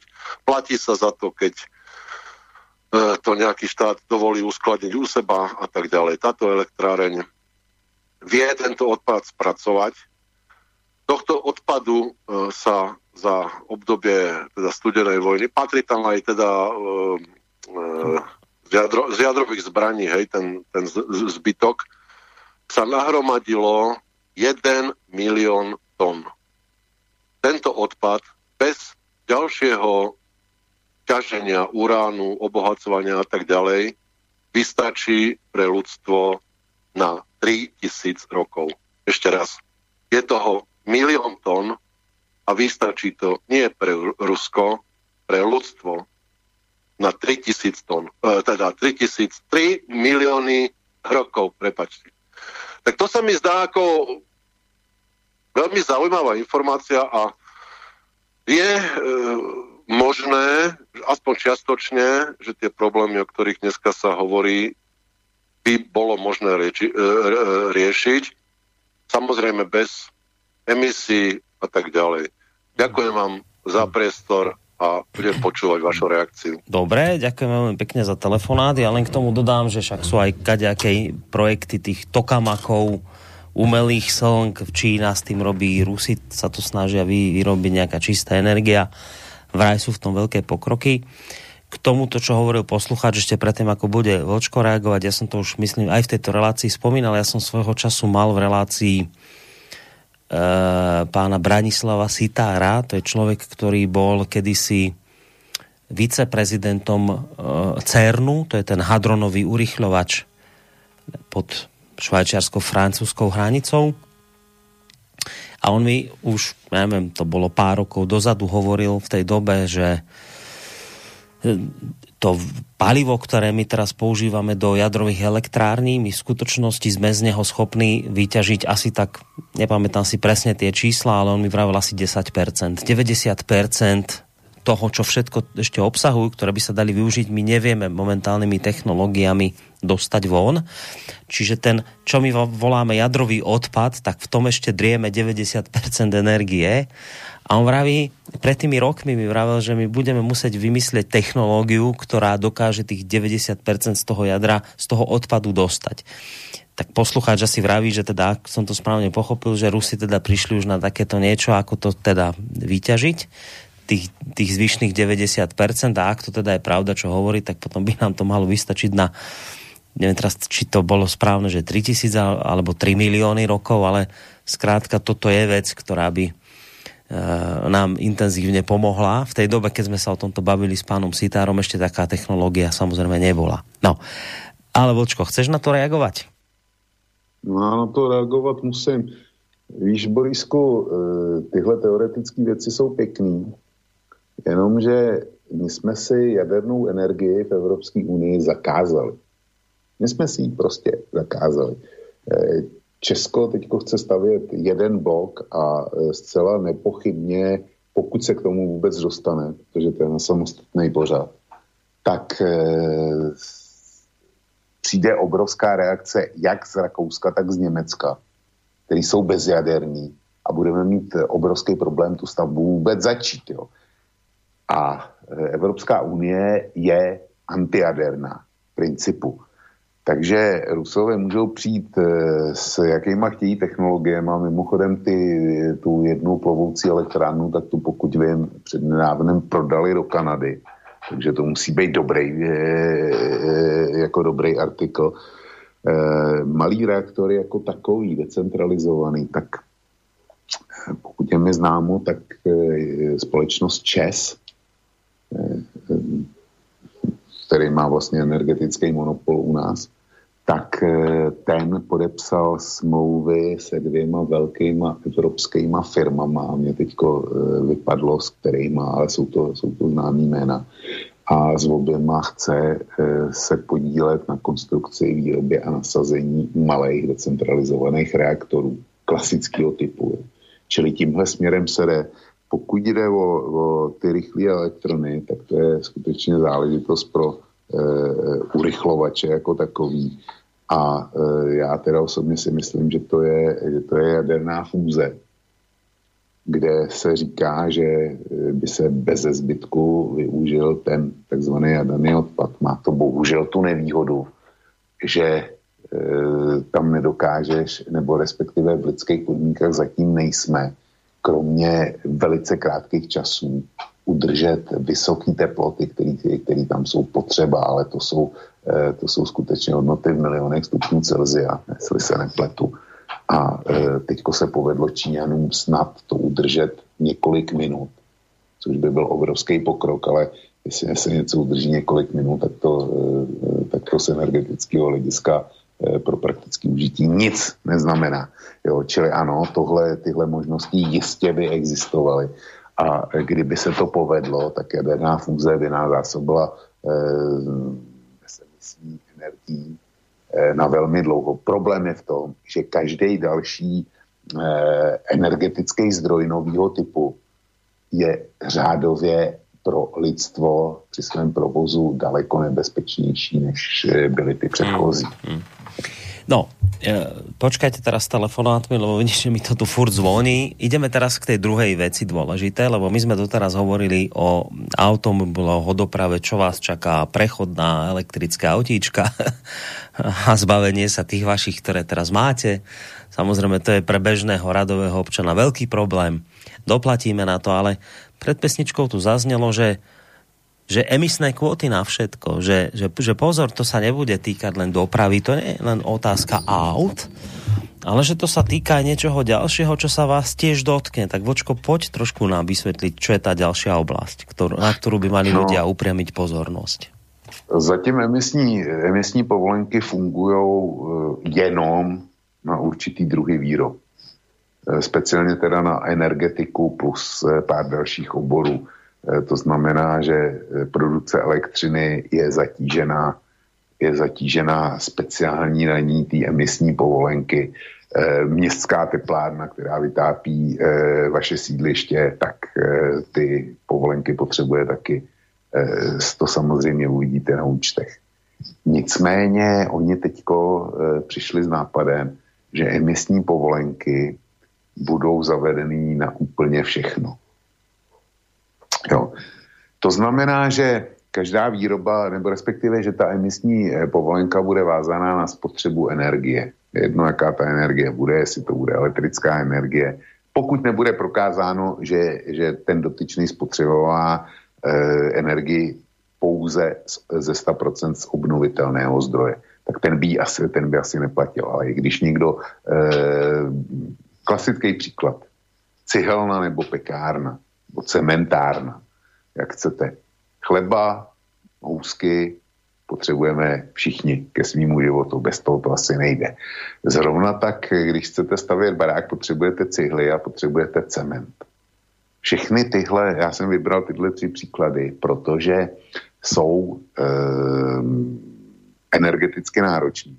To znamená, že když e, ty výrobní fabriky budou platit další náklady k energii, tak to přenesou na vás. To už nebude. Ty Borisku eh, si říkal střední třída, ale oni to, eh, střední třída ještě to asi nějak uhraje, protože je to střední třída, ale ti, kteří mají dneska hluboko do kapsy, tak budou mít do ní ještě hlouběž. Prostě e, není výroba, kdyby se nespotřebovávala elektrická energie nebo teplo, prostě teplo potřebujeme, potřebujeme všichni a za to si připlatíme a to docela mastně, jo? aby oni tím chtějí stlačit spotřebu energie. Takže jednak všechno, co budeme kupovat, co budeme potřebovat, tak se prodraží v budoucnu. Vedle toho evropský průmysl jako takový začne kolabovat, protože bude samozřejmě zatížen daní, kterou nikdo jiný ve světě mít ne, ve světě nebude. Ať se bude vyrábět cokoliv. Oni tomu chtějí eh, čelit tím, že zavedou, nebo přemýšlejí o tom, že zavedou speciální cla, eh, kterýma budou zatíženy exporty eh, ze zemí mimo Evropskou unii a aby teda se to vyrovnalo s nákladama, který mají tuzemské firmy. Což bude znamenat ekonomickou stagnaci, protože a přitom, eh, přitom eh, eh, k ochraně klimatu to nijak nepřispěje. Svět potřebuje ročně x miliard nebo milionů nebo miliard tun ocely. Na všechny ty výroby nebo na vše, na vše možný použití, který, který dneska je. Světu ocel bude potřebovat i po zavedení emisních povolenek a speciálních cel Evropské unie. Ocel nebude možný vyrábět v Evropské unii, protože bude jen konkurenceschopná. Takže u vás Košice zavřou, ale bude se to vyrábět v Číně, v Indii a v Turecku. A ty, když to dovezou k nám, aby jsme, protože ocel potřebujeme, na, třeba na stavění mostů nebo, já nevím, na, na výrobu ledniček, to je úplně jedno. Ocel potřebujeme, no tak si to zatížíme clem. To znamená, že zde postavená lednička bude výrazně dražší než dneska, což povede k tomu, že výrobce ledniček, který je na Slovensku, Kalex, doufám teda, že ještě je, tak se porozhlídne po světě a zjistí, kde tyhle nesmyslný, nesmyslný e, jako náklady vedlejší nemají a vystěhuje to tam. Navíc tam bude určitě levnější pracovní síla. Takže i když ta lednička bude zpětně zatížena nějakým clem při dovozu do, e, do Evropské unie, tak může být, že bude jenom o málo dražší než je dneska, protože ten výrobce ušetří. Ale Slovensko ztratí spoustu pracovních míst. A takhle to bude nejenom u ledníček, ale bude to u všeho. Čili Evropa si říká eh, jednak o ekonomický bankrot. Už takhle zaostáváme. Já jsem citoval, eh, v, myslím, v poslední eh, relaci jsem citoval eh, Viktora Orbána, eh, tu část jeho projevu, kde on říká, jak je na tom Evropa s patentama, jak je na tom, eh, jak je na tom eh, s eh, hodnotejma nebo s nejhodnotnějšíma světovými firmama, že vlastně patentů dneska je srovnatelně minimum s Čínou, vypadává, evropské firmy vypadávají z žebříčku nejhodnotnějších firm, z žebříčku ekonomických, teda inovatí, kde eh, stop listu eh, inovací ve světě a tak dále a tak dále. Tímhle, tímhle to Evropská komise jak si ještě prohloubí. To budou, to budou do té dopady. Navíc, Borisku, ten Green Deal a to, jak to nastavili, jak tam, jak tam předepsali těch 37%, eh, že musí do zelené ekonomiky, a říkají, že to je reakce na COVID a na eh, jaksi zhojení ekonomických ran, který eh, Evropa díky covidu utrpěla, tak je jedna velká lež. Je mi líto, že to slovo musím použít, ale je to, je to přesně tak. Já už jsem říkal, že evropská ekonomika ztratila v roce 2020 řádově 10% a dneska se jako zkouší nějak eh, dohrabat kroční nule, nikoliv vyrovnat těch 10%, ale kroční nule. Takže eh, to je, to je stav evropské ekonomiky, jenže eh, já bych, eh, evropská ekonomika jako taková potřebuje pomoc. My, my jsme se, všechny státy se obrovsky zadlužili, potřebují teda ty dluhy nějak, nějak smáznout nebo aspoň zastabilizovat, což jde jenom rozvojem ekonomiky. Já bych chápal, že Evropa si řekne ano, my s tou ekonomikou něco musíme udělat a musíme ji podpořit. Jenomže Evropa si řekla, my musíme podpořit eh, Green Deal. Místo toho, aby jsme eh, těma penězma jak si, eh, si naší ekonomiku, tu klasickou, kterou tady máme, postavili na nohy, tak my tu klasickou ekonomiku přiškrtíme emisníma povolenkama, všelijakýma clama a tak dále. Už tohle, už tohle je protimluv a je to prostě eh, zločin. Jo. Ty lidi, ty lidi jsou posedlí ekologickým náboženstvím a reální problémy jim naprosto utíkají z, eh, skrz prsty pro mě naprosto nepochopitelný a jedna velká, jedna velká lež. Mm. Čiže jednoducho povedané, potrebujeme sa hýbať, potrebujeme sa roz, rozbehnúť na novo po koronavíruse a my si ideme streliť do kolena zbytočne. Přesne. Zbytočne. pretože aj keď si strelíme do kolena, tak nič tým nezmeníme, pretože produkcia skleníkových plynov iných krajín bude ďalej samozrejme veselo pokračovať, takže ničím sme tým nepomohli, len sme si strelili kol do kolena a ešte sme sa znevýhodnili. Um, my sa pomaly blížime k záveru relácie, takže nie je tu čas už v tejto chvíli žiaľ spomínať ďalšie oblasti tejto Uh, Borisko, teď... ja přidám ešte půl hodiny. Dobre, v poriadku, ale aj tak myslím si, že ten čas nemáme rozoberať tu už také veci, ako je...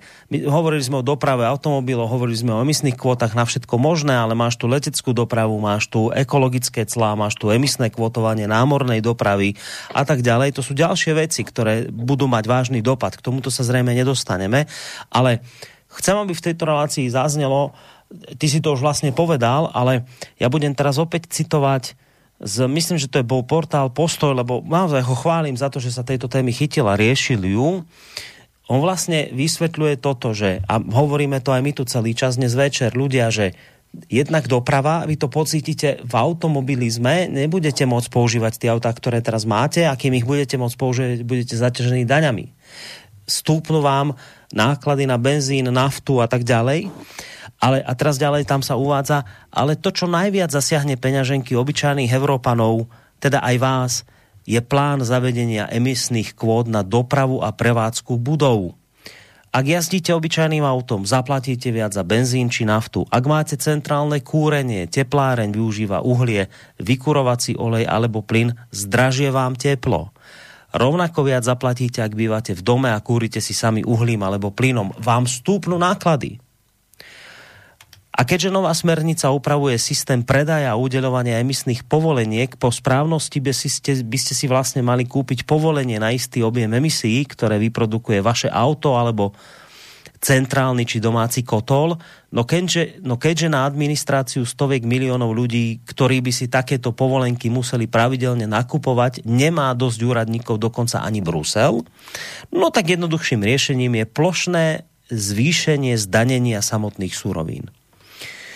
Slovenské ministerstvo životného prostredia chce napríklad tlačiť na výmenu domácich kotlov z pevného paliva na spaľovanie zemného plynu kvôli zlepšeniu kvality ovzdušia. No lenže kúrenie plynov, plynom sa chystá ponovom sankcionovať Európska únia. Takže si môžete vlastne vybrať, buď budete kúriť plynom, za ktorý zaplatíte klimatickú daň, alebo drevom ako obnoviteľným zdrojom a dostanete pokutu od inšpektorov životného prostredia za to, že vám z komína ide dym a sadze. Čiže toto je dôležité si uvedomiť, to o tom hovoril teraz aj Vočko, že to sa netýka len dopravy, to sa týka vášho reálneho života, kúrenia, vecí, ktoré súvisia s, s výrobou potravín. Všetko pôjde hore. Inými slovami, ak sa bavíme o Green Deal, o, o novej politike Európskej únii, tak môžeme povedať jedným slovom. Znamená zdražovanie. To je zelený program, je možné zhrnúť do jedného slova zdražovanie, zdražovanie aut, zdražovanie pohonných mód, zdražovanie tepla, energie, elektriny, všetkého. V podstate všetkého, čo si viete predstaviť. Čiže, a, a čo?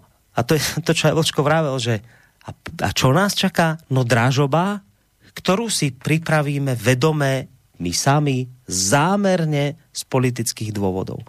A tá kľúčová otázka teraz je, Vlčko, vieš, že mohli by sme teraz pokračovať ďalšími oblastiami, kde sa to, kde sa to prejaví. Ale teraz tá otázka je, že, že prečo toto robíme? Pán Timmermans, pani Lajnová, oni to nevedia? To sú takí hlúpi, že teraz my tu niečo hovoríme, vieme a, a oni nevedia, oni nevedia, že v tejto ťažkej situácii, kde už hospodárstvo tak či onak nám tu pomaly kolabuje, je v najhoršie, čo teraz môžeme urobiť, je streliť si zámerne do kolena. Navyše, keď tomu vôbec nepomôžeme, lebo sú tu iní, ktorí si strieľať do kolena nebudú. Prečo toto títo ľudia robia? Sú dve možnosti. Buď je to hlboká viera a, nerešpektujú realitu, alebo prostě za tým potom niečo je iné, čo v této chvíli možno nevidíme. Takže Vočko, prečo sa toto deje? Borisko, je to stejný jako, jako u migrantů. Kdo byl proti, proti e, přijímání migrantů v roce 2015, tak byl xenofob a fašista a nevím co všechno. Prostě byla módní vlna e, vítačů, a bohužel v těch eh, rozhodujících evropských zemích, konkrétně Německo, Švédsko, Holandsko, eh, částečně Francie a další státy, tak tam, eh, tam podstatná část veřejnosti byli vítači. No, vítali, vítali migranty a prostě šli na to, že jim musíme pomoct, aniž by zvažovali, že kontinent nemůže přijmout všechny Afričany a všechny lidi eh, z Malé Ázie, který by chtěli do Evropy. To prostě eh, fyzicky není možný. Tohle neřešili, oni chtěli dobrý skutek a přece musí pomoct trpícím. Tohle je dneska stejný.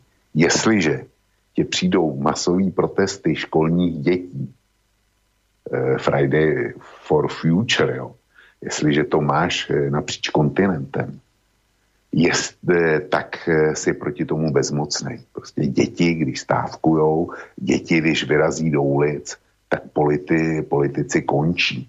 Vedle toho ten, eh, to zelené šílenství je dneska módní záležitost.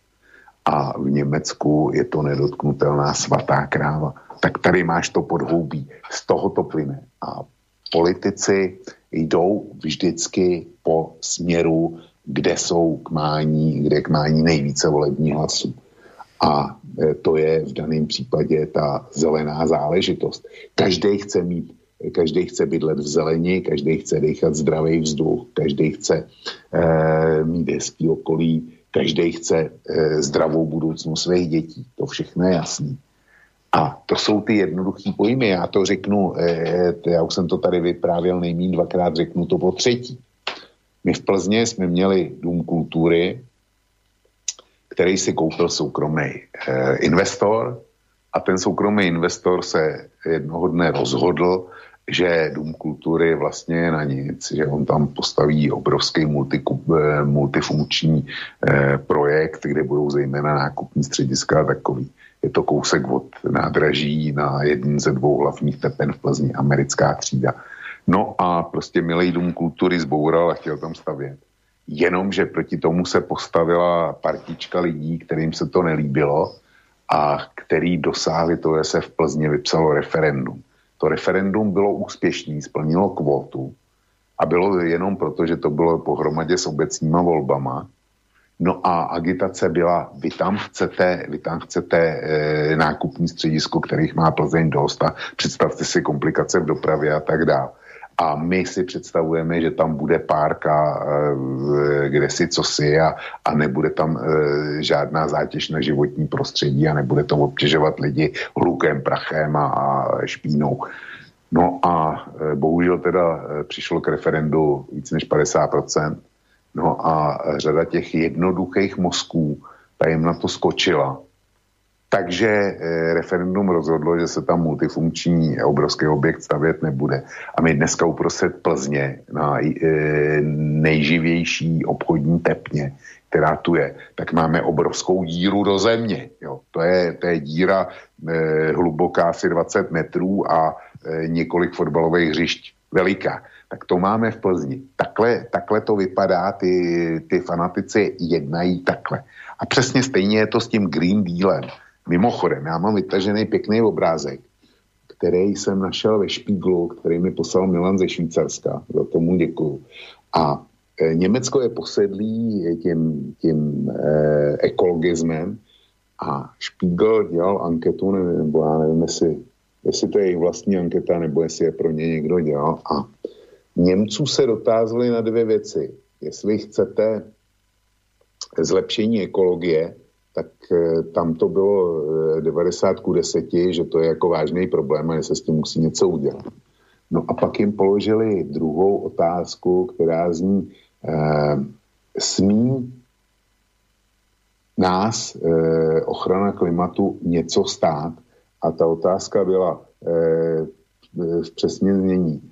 Jste připraveni eh, na financování eh, klimatických cílů eh, nebo k financování klimatických cílů platit vyšší daně, eh, například eh, přes eh, spotřební daň na vypouštění CO2 eh, což zatíží například topení, eh, spotřebu elektrické energie, spotřebu benzínu. Eh, tohle bude dražší. Takhle se ptali, ptali Němců a odpověď zněla. 33% řeklo, že jo, že ty, ty vyšší náklady, to zdražení prostě berou, ale 66% řeklo, že ne že, to, že, na to není, že na to nejsou, nejsou připravení a že to rozhodně takhle nechtějí. Čili já poukazuju na, na ten obrovský nepoměr mezi tím, eh, všichni lidi chtějí mít zelený prostředí a, a prima klima, ale dvě třetiny nejsou ochotní za to zaplatit ani korunu. Čili, co tím chci, co tím chci říct? Že existuje bod, kdy přijde obrovský vystřízlivění a že, myslím si osobně, že lecos bude v, i v politice Evropské unie korigováno. Jakmile na obyvatelstvo i toho, toho e, ekologického Německa padnou první přímý náklady. Protože potom přes peněženku každý všechno vidí hmm. jinak. Hmm. Jo, a to bude, to bude bod obratu, kdy, kdy najednou začnou přemýšlet e, v úplně jiných souvislostech. Prostě ten, e, ten graf, ten je naprosto fantastický a vypovídající. No, k tomu ještě jsem se chcel dostať, že čo z tohto všetko může vzniknout, ale ešte predtým tu bola z mojej strany otázka, však ty si na to odpovedal, že čo je za tým, lebo to je naozaj nelogické, keď sa na tým tak zamyslíte, že že prečo my by sme toto robili, že strieľame si do kolena práve v čase, keď potrebujeme utekať, keď všetci okolo nás bežia ako vládzu, tak my si strieľame do kolena a tešíme sa z toho. Sú, našiel som také dve základné odpovede na toto. Bude ma zaujímať, čo si o tom myslíš. Jedna časť akoby ľudí vraví, jednak ty si k tomu dal odpoveď, ale potom je to ešte taký argument, že ľudia okolo nemeckej šéfky komisie pani Lajenovej hovoria, že preto je to dôležité toto robiť, toto strieľanie do kolena, lebo možno to teraz vyzerá radikálne, čo robíme, ale napokon aj takí Američania a Číňania chcú byť zelenší a tým, že sa teraz vydáme zelenou revolúciou a vložíme veľké peniaze do zelených technológií, tak si áno, možno vyrobíme dočasné problémy, áno, to uznávame, zrejme si ich vyrobíme, ale my sa vlastne týmto dostaneme na čelo technologickej avantgardy a budú to Američania a Číňania, ktorí si raz budú od nás kupovať tieto technológie, aj čisté produkty bez CO2 a teda, že táto dočasná obeta,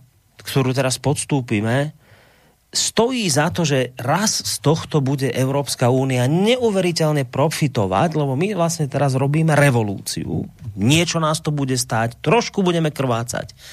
Ale my sa postavíme týmto do čela. Rozumiete, že my týmto my sa staviame na čelo technologického rozvoja zelených energií. Čiže že oni vravia, že toto za to stojí stojí teraz za to streliť si do kolena, stojí za to krvácať, lebo v budúcnosti nám toto prinesie akoby neuveriteľné zisky, všetci sa nám budú chcieť podobať, všetci od nás budú odkukávať, čiže my teraz urobíme niečo a ostatní nás budú nasledovať.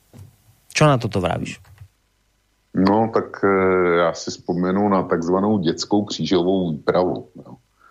E, to bylo ve středověku, kdy se bojovalo o boží hrob a kdy ho Evropa chtěla osvobodit od nevěřících.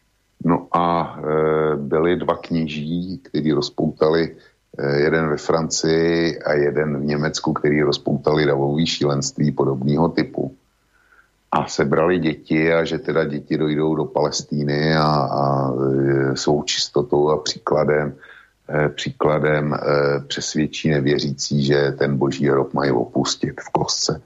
Dopadlo to, jak asi tušíš, eh, se část dětí, které se narodili na, naštěstí ve francouzských přístavech, se povedlo část vrátit, rozmluvit jim to šílenství, ale přesto se v italských a francouzských přístavech podstatná část těch dětských křižáků nahodila tak eh, to dopadlo tak, že část těch pochytali e, středomořští piráti a udělali z nich svý otroky a prodali je na, tr- na, trhu, e, na trzích otroků.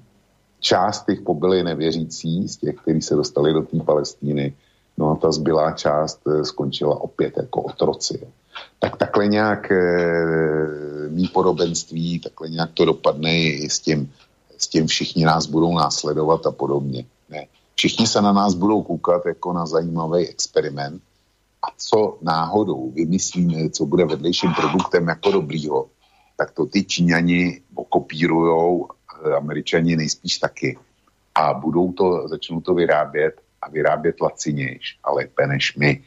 My v Evropě nic nevyrábíme a na ty úžasný, úžasný vynálezy spojený se zelenou ekonomikou, zeleným průmyslem, tak si pověsíme cla, protože jako ze vzduchu to nevyrobíš bez zařízení a ty zařízení budeme stavět z té turecký, indický a kdo ví jaký ocele, kterou si zatížíme e, speciálními celnými poplatky, jo, aby se to nepletlo.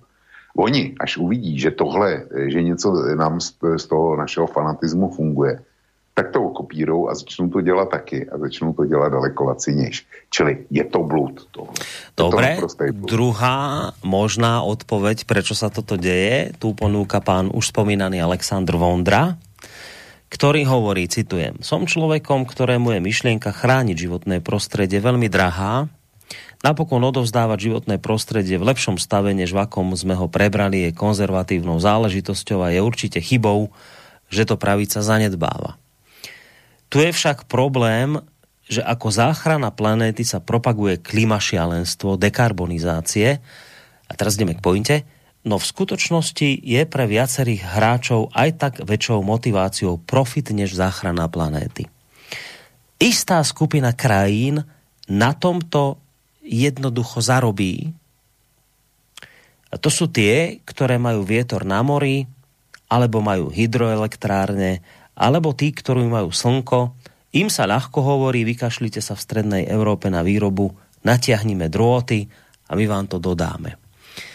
Čiže pán Vondra hovorí, že to, čo sa nám javí ako strelenie do nohy, áno, je to strelenie do nohy, je to hrozné, čo sa deje, ale niektoré krajiny na tom neuveriteľne zarobia.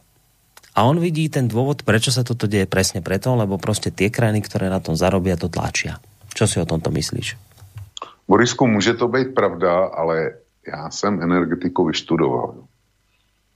A dokud nebude vyřešený e, jako kvalitní skladování energie ve velkém, tak se domnívám, že to fungovat nebude, protože vítr ti furt nefouká, sluníčko ti furt nesvítí a kdo má v Evropě dost sluníčka a dost plochy na to, aby, aby e, tam umístilo gigantický solární parky. A s tou vodní energií je to, je to podobný klasickou zemí, která e, jak si se udává jako příklad té ekologické výroby energie z vody je Rakousko. Jo. Jenomže když bylo ještě bývalý Československo, tak s Rakouskem byla uzavřená speciální dohoda a postavená speciální vysokonapěťová linka mezi českým energetickým systémem a rakouským energetickým systémem, kdy oni nám dodávali, dodávali svý přebytky elektrické energie vyrobené z vody, zejména teda na jaře a dejme tomu v létě, kdy jim tály zásoby sněhu v Alpách. A my jsme jim dodávali eh, na revanš eh, elektrickou energii v zimě, kdy měli málo, e, málo energie z vody a e, to byl důvod, proč to, proč to severních Čechách vypadalo tak, jak to vypadalo. Ta měsíční krajina, kde byly mlhy, přes který ne, nešlo vidět, tak e, to bylo způsobeno kromě jiného taky tím, že jsme e, dělali tenhle tranzit elektrické energie nebo výměnu elektrické energie z Rakouska. Hmm. Čili tohle, tohle, jsou, eh, tohle jsou ty konsekvence. Jo. Ale já si myslím, já mám tady nachystanou jednu věc, kterou chci, aby zazněla. A je nejvyšší čas, abych ji pustil. Protože kdokoliv může říct, tak vy jste toho eh, dneska napovídali děsnou spoustou proti ekologizaci energetiky nebo e, máte spoustu námitek proti redukci, redukci CO2 a tak dál a bagatelizuje to, bagatelizujete to a e, nedáváte žádný řešení. Jako bych to už Nídla jiný podobný slyšel. Mm. Tak já mám tady, já mám tady v, před sebou rozhovor, který poskytl seznamu CZ e, jistý pán e, Tomáš Havránek jméno, který ti nic neříká, ale je to dneska nejvíc citovaný český ekonom vůbec ve světě. Jo. Čili jméno pro lajky neznámý, ale v ekonomickém světě e, má svůj zvuk. Kromě jiného to byl taky poradce e, bývalé viceguvernéra ČNB Hampla, když byl, když byl v úřadě. Takže člověk, který ví, co dělá. A ten, e, ten dostal otázku. Vy jste se v minulosti věnoval výzkumu zelené ekonomiky a přechodu na zelenou ekonomiku. Česko teď může využít peníze z evropských fondů, které poskytuje Evropská komise. Vy doporučujete proti globálnímu oteplování sázet stromy. Poměrně jednoduchá věc, ale to nejde vysadit všude. Konkrétně například město není les, takže se tam moc sázet nedá. Myslíte teda, že transformovat ekonomiku na zeleno nemá smysl? Jaký je váš pohled? A on odpovídá na to. Já bych se k těm eh, stromům na chviličku vrátil, protože to je moje oblíbené téma. Ekonomické řešení klimatické krize nebo obecně vlastně krize životního prostředí má být jak efektivní, tak levné. Aby to nestálo biliony, pokud to není nutné. A to ty stromy právě jsou. A teď poslouchej. Dva roky stará studie publikovaná v časopise Nature uvádí, že, bychom globál, že kdybychom globálně osázeli holiny, to je místa, kde nic neroste, tak stáhneme z atmosféry čtvrtinu všech emisí. To udělá hro, eh, hrozně hodně pro stabilizaci. Stačí to úplně, ale udělá to, e, znovu opakuju, hodně pro stabilizaci klimatu. Čili já bych u nás začal tímto. V Praze třeba těch holin moc není, ale i tady by šlo sázet víc a šlo by sázet na polích, nemyslím pole, eh, kde pestujeme jídlo, ale na polích, kde pestujeme rotační průmyslové plodiny, které se potom pálí. A to úplně zbytečně a podle současného výzkumu nepomáhají klimatu ani zdaleka tak, jak se čekalo. Mám na mysli řepku pro biopaliva, kukuřici a další pro bioplyn. Nic proti řepce obecně. E, mají to rádi motýly nebo včely, ale minimálně 100 000 hektarů té řepky je opravdu na spálení, čili je to zbytečné.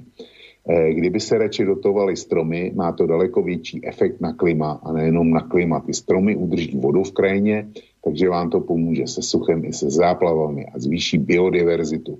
Pomůže to zabránit erozi půdy, je to příjemné na procházky s dětmi, na práci a podobně. Takže tohle všechno jsou výhody, co řepka nebo kukuřice nemá. A další otázka. Jinými slovy, ekonomika by se podle vás nemusela tolik transformovat. A on odpovídá. Ušetřili bychom pravděpodobně biliony korun, kdybychom začali s tím řešením, které je nejefektivnější a nejlevnější. Nevyhneme se i dalším změnám. Jo.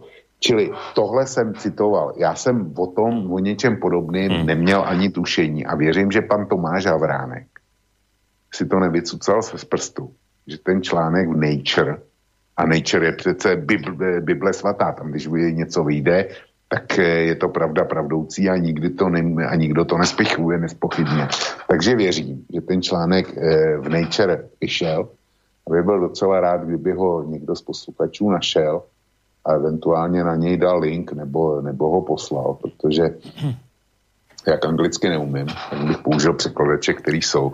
A jestli to tam doopravdy je, tak eh, bych to s gustem eh, na Kosovo publikoval a ty, ty určitě taky jo, eh, na vašem webu. Čili bavme se o těchto řešení. Já neříkám nedělat nic, já, to ne, já sám nesnáším, když eh, je na stole nějaký problém a teďko eh, někdo přijde s tím, že ten problém trhá, trhá na kusy a neřekne, co by teda dělal on a jak by to mělo vypadat, aby to bylo uh, schůdný. Jo. Mm. Takže já říkám, v Bruselu, buď si to pan, pan Tomáš Havránek vylhal všechno, a nebo, nebo Brusel je banda, banda zaslepenců, protože tohle, pokud to funguje, pokud to funguje, mm. tak eh, je něco, co už jsme měli dělat dávno. Uh, Mňa osobne toto, čo si teraz povedal, máme poslucháča na linke, hneď ho zoberiem, len teda dodám, neprekvapilo, lebo ja som tu mal zase pripraveného už dnes toľkokrát spomínaného pána Vondru, vášho europoslanca, ktorý tiež dostal otázku, no dobré, a čo teda robiť? A on vraví, citujem, Človeku by napadlo, že je dôležité najprv vyskúšať menej drastické metódy, ako zredukovať hladinu CO2 vo vzduší, než hneď spáchať ekonomické harakiri. Napríklad vysádzať viac stromov, pretože predsa rastliny fotosyntézou spotrebovávajú CO2 a produkujú kyslík, ako viazda každý, kto absolvoval druhý stupeň základnej školy. Ale nie, tou metódou je tá najdrastickejšia, teda zdražovanie všetkého, čo dopadne, samozrejme oveľa ťažšie na chudobných než na bohatých. Čiže my zhruba vieme, čo s tým robiť treba vysádzať. Asi to tak vychádza, hovorí to pán Vondra, hovorí to pán, ktorého si ty citoval, odborníci, že vysádzajme stromy. Ale nie, nie, nie, nie, my nebudeme vysádzať stromy, my ideme všetko zakvotovať, zdražiť, zakázať, neviem čo.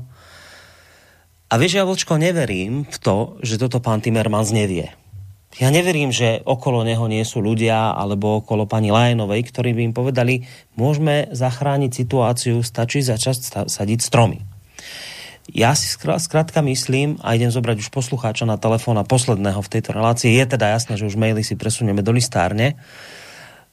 Ja si myslím, že to je prostě zámer nerobiť to, čo fungovať môže, lebo to v skutočnosti naozaj nejde o záchranu životného prostredia Protože keby išlo, tak by sme robili to, čo funguje a čo je najlacnejšie. Sadili by sme stromy, ale vidíte sami, že to robiť nejdeme do budúcna.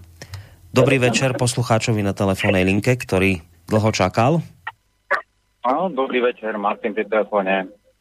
Zdravím vás ešte všetkých, aj pana Vlka, zvlášť.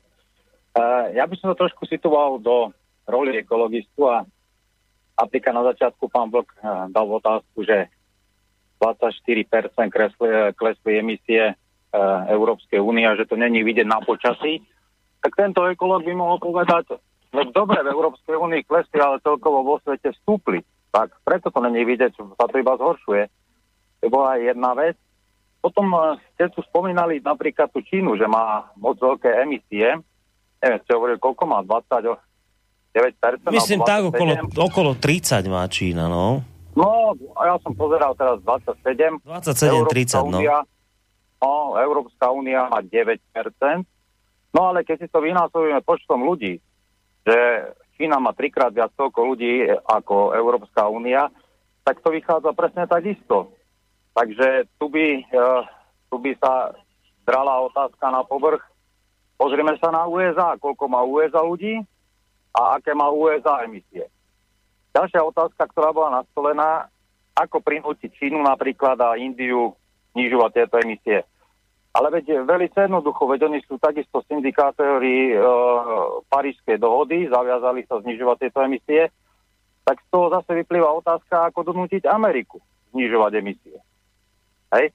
No a e, keby sme ešte úplne k ukoreniu tejto debaty, ak ste na začiatku dali to, že prišla sem tá von Leyenová s tými peniazmi, tak toho mi vystáva jedna otázka pre pána Vlka ako bývalého bankéra, lebo ja si na ňu neviem sam odpovedať. Ja včera ste mali aj v dualogu túto podobnú tému. A tá otázka by bola, že ja, keby si chcem zobrať úver, tak banka skúma môj kredit. Česká republika má dobrý kredit. Takisto by som pozeral, aké úroky si zoberem. Uh, Slovensko si bralo za negatívny úrok uh, tieto, tieto úvery, tak uh, nechápem jednu vec, a to nie mi teda tam to ako banka bývali vysvetlí, prečo si niekto alebo štát bere úvery od, alebo dojde tam Európska únia, donesie im peniaze, potom im hovorí, čo s tými peniazmi majú robiť. To ako keby, že ja nejdem si požičať peniaze do banky, ale môj sused si ich požičal do, od banky, dá ich mne a ešte mi hovorí, čo mám s nimi robiť. Tento základný princíp nechápem. Budem počúvať. Ďakujem pekne. Do mm, ďakujeme pekne. Posluchač vraví, že prečo my si vlastne tie peniaze požičiavame akoby, alebo dostávame cez Európsku úniu, ktorá nám kladie rôzne podmienky, aby sme ich dostali.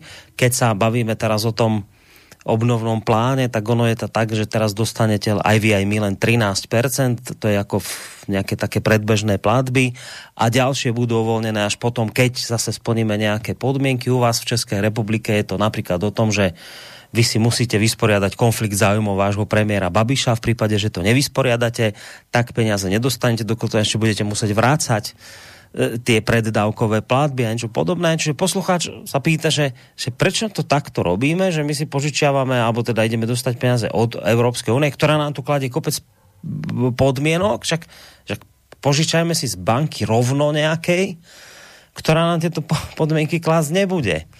No tak ako to je? No, takže já to, já to vezmu e, postupně.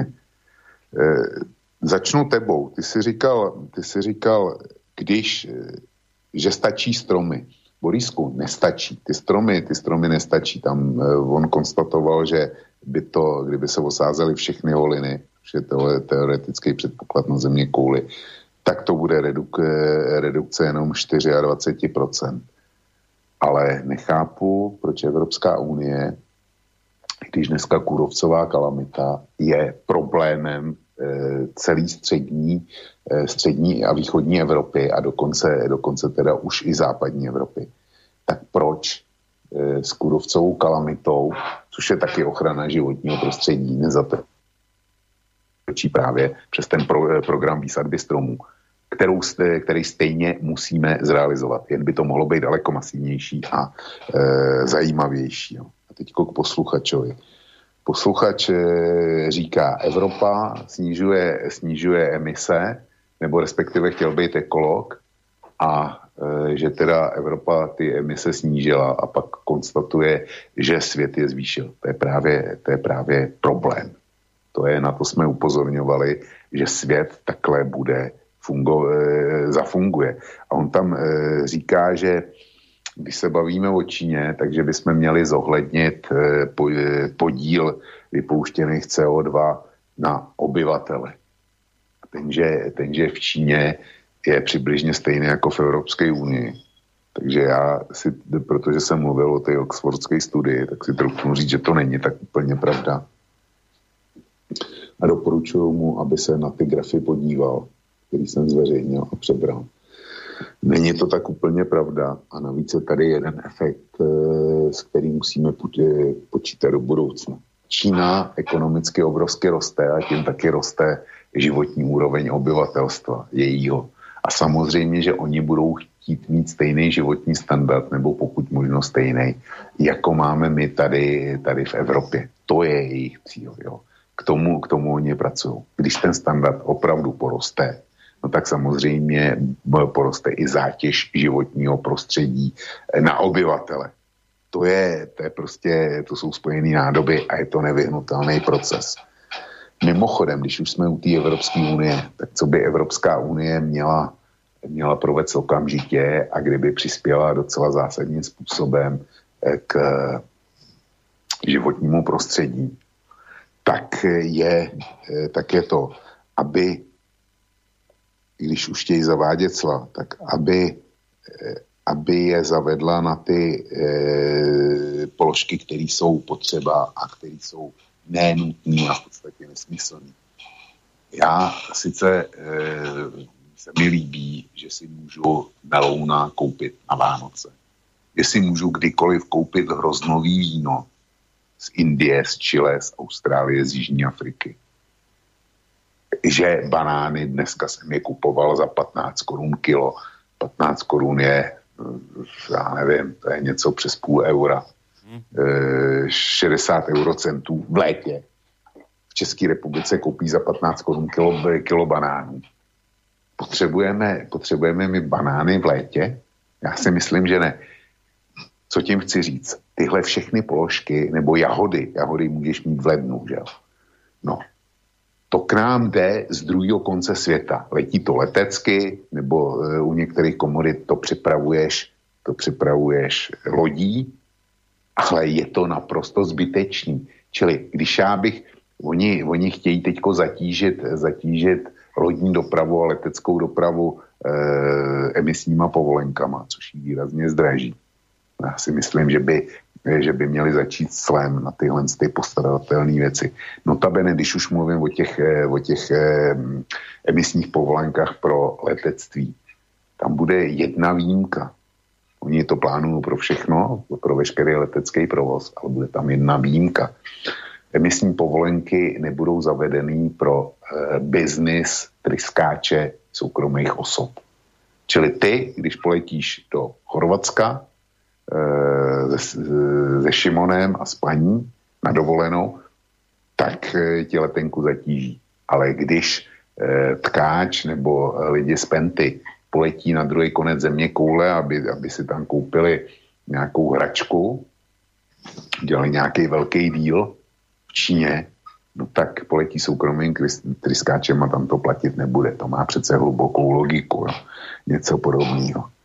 E, pak tady ještě byla, e, byl dotaz na ty peníze proč jako si poučíme e, a akceptujeme podmínky Bruselu, když bychom si mohli půjčit od komerčních bank a podmínky by tam nebyly.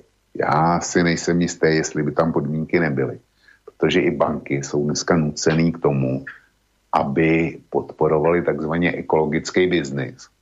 A například e, banky a pojišťovny. A například, e, pokud vím, tak Česu vypověděl pojistitel, který jim pojišťoval uhelný elektrárny, tak soukromý pojistitel řekl, že to nezapadá dneska do jeho obchodní politiky a že jim prostě eh, pojist, že s nima nový pojistky v podobě hnutí starých neuzavře. Takže on ten se, soukromý sektor není, eh, není tak neutrální, jak by se zdálo. Ale to není hlavní důvod.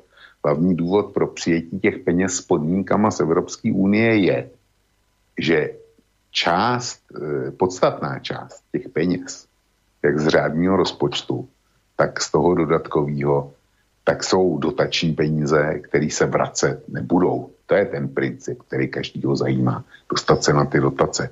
Ty úvěry, to samozřejmě je trošku jiná kategorie, ale ty úvěry jsou zase za e, daleko lepší sazby, než jsou státy našeho typu. Vy jste na negativní, e, negativní sazbě, ale my a Poláci máme reálnou plusovou sazbu a my se dostaneme na evropské peníze e, s nižším úrokem. Jo tak to, že se část peněz vracet vůbec nebude a to, že na těch druhých bude ještě, ještě eh, lepší úrok, tak to je přesně to je, to je přesně to, co e, jako e, každýho zajímá.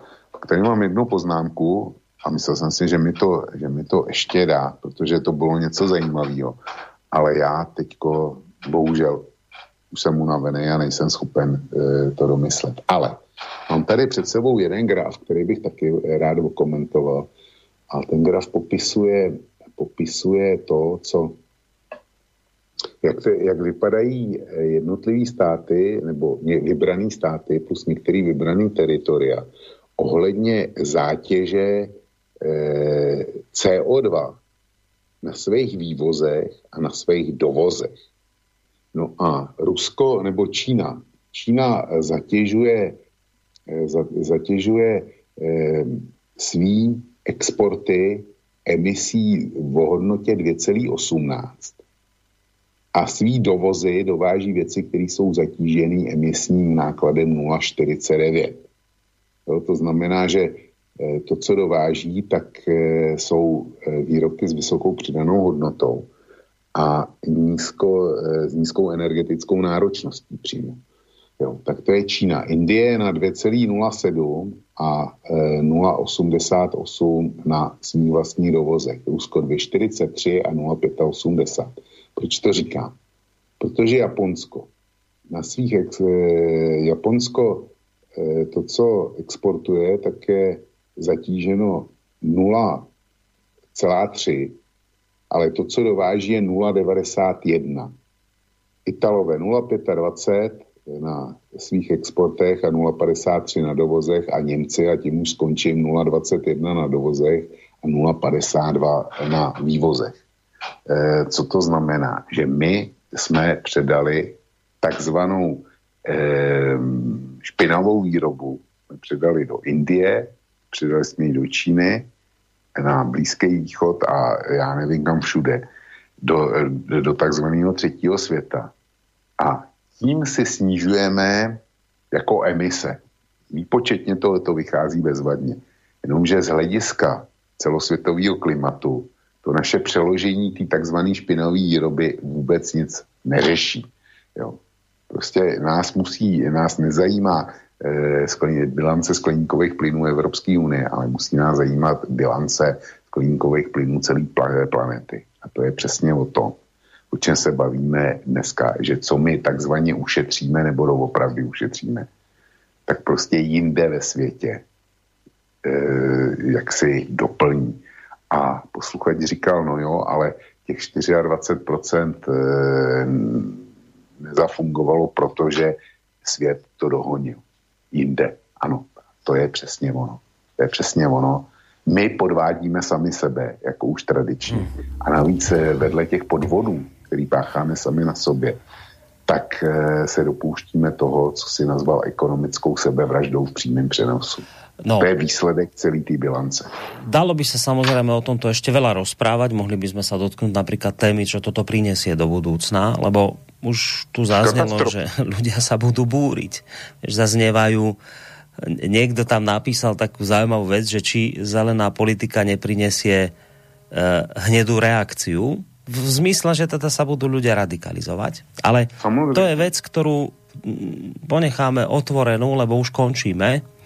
Len teda dám naozaj poslednú otázku, aby sme zase nevyzerali, že zavádzame. Toto nie je vec, ktorá bola odklepnutá a odsúhlasená. Toto je tak, ako sme počuli od Timmermansa v úvode, niečo, s čím prišla Európska komisia. Minulý týždeň v stredu 14. júla na deň dobytia Bastily predstavila túto koncepciu alebo smernicu. Ale túto smernicu musí teraz schváliť Európsky parlament a čo je dôležitejšie, musí ju schváliť, musí ju schváliť Európska rada, teda jednotlivé štáty, premiéry jednotlivých štátov. Nebudem sa ťa pýtať na to, či ju schváli Európsky parlament, lebo to je úplne zbytočná otázka. Samozrejme, že ju schváli a Európsky parlament ešte bude robiť, akože ešte pridajte. To je jasné. Európsky parlament nás nezaujíma, to sú proste blázni na pohľadanie, to je nič. Tento schváli a ešte, pravím, bude chceť radikálnejšie veci. Ale zaujíma ma tá rada štátov, tá, tá Európska rada, Európska rada. Kde, Európska rada kde, sú, kde sú premiéry a tí už musia sa rozhodovať tak, že, že oni za sebou majú nejaký štát, nejakých ľudí, ktorých sa to reálne dotkne, lebo ty môžeš síce odsúhlasiť, že dobre, tak zrušíme autá, len ty vieš ako premiér krajiny a preto mal napríklad váš premiér Babiš problém s tým, čo hovoril Timmermans, lebo viete, ale my sme industriálna krajina, my nemôžeme len tak tu tieto veci robiť, ako si vy zmyslíte, lebo u nás je to trošku iné, máme tu Ostravu, tam sú baníci, neviem čo, neviem čo, neviem čo. No, skráčko, čo tým chcem povedať, že nemyslíš si, že toto celé padne v Európskej rade, že sa prostě postavia niektoré štáty a povedia, že tadiaľ to cesta nejde, prepáčte, nie. A celá táto vec, ktorú sme tu riešili, sme riešili zbytočne, lebo nejaké štáty alebo štát to prostě stopnú? Borisku, kolik máme Viktorů Orbánů v Evropské unii? Já vidím, já vidím jenom jedno. Andrej Babiš eh, se určitě nepostaví na zadní. Ten se bude snažit nějak vyjednávat a pokud mu někdo přihraje další peníze, zejména, eh, zejména pro Agrofert, tak sklapne kufry. Andrej Babiš totiž před časem spáchal, eh, spáchal sebevraždu, kriminální sebevraždu když souhlasil se vznikem speciální Evropské vyšetřovací prokuratury na zneužívání evropských peněz. E, v Čechách nějakým způsobem skončí čapí hnízdo. Zatím nikdo neví jak a nikdo se to netroufne odhadnout. Ale e, vezme to tenhle speciální evropský vyšetřovací e, úřad a ten, ten Babiše samozřejmě uvaří na tom, protože jinak to skončit nemůže. A Babiš to odsouhlasil v Evropské radě, ačkoliv mu muselo dojít, co se bude dít. Čili jestliže byl schopen tohodle, tak e, nemám iluze o tom, že by to nakonec neodsouhlasil. On bude jako vzdorovat.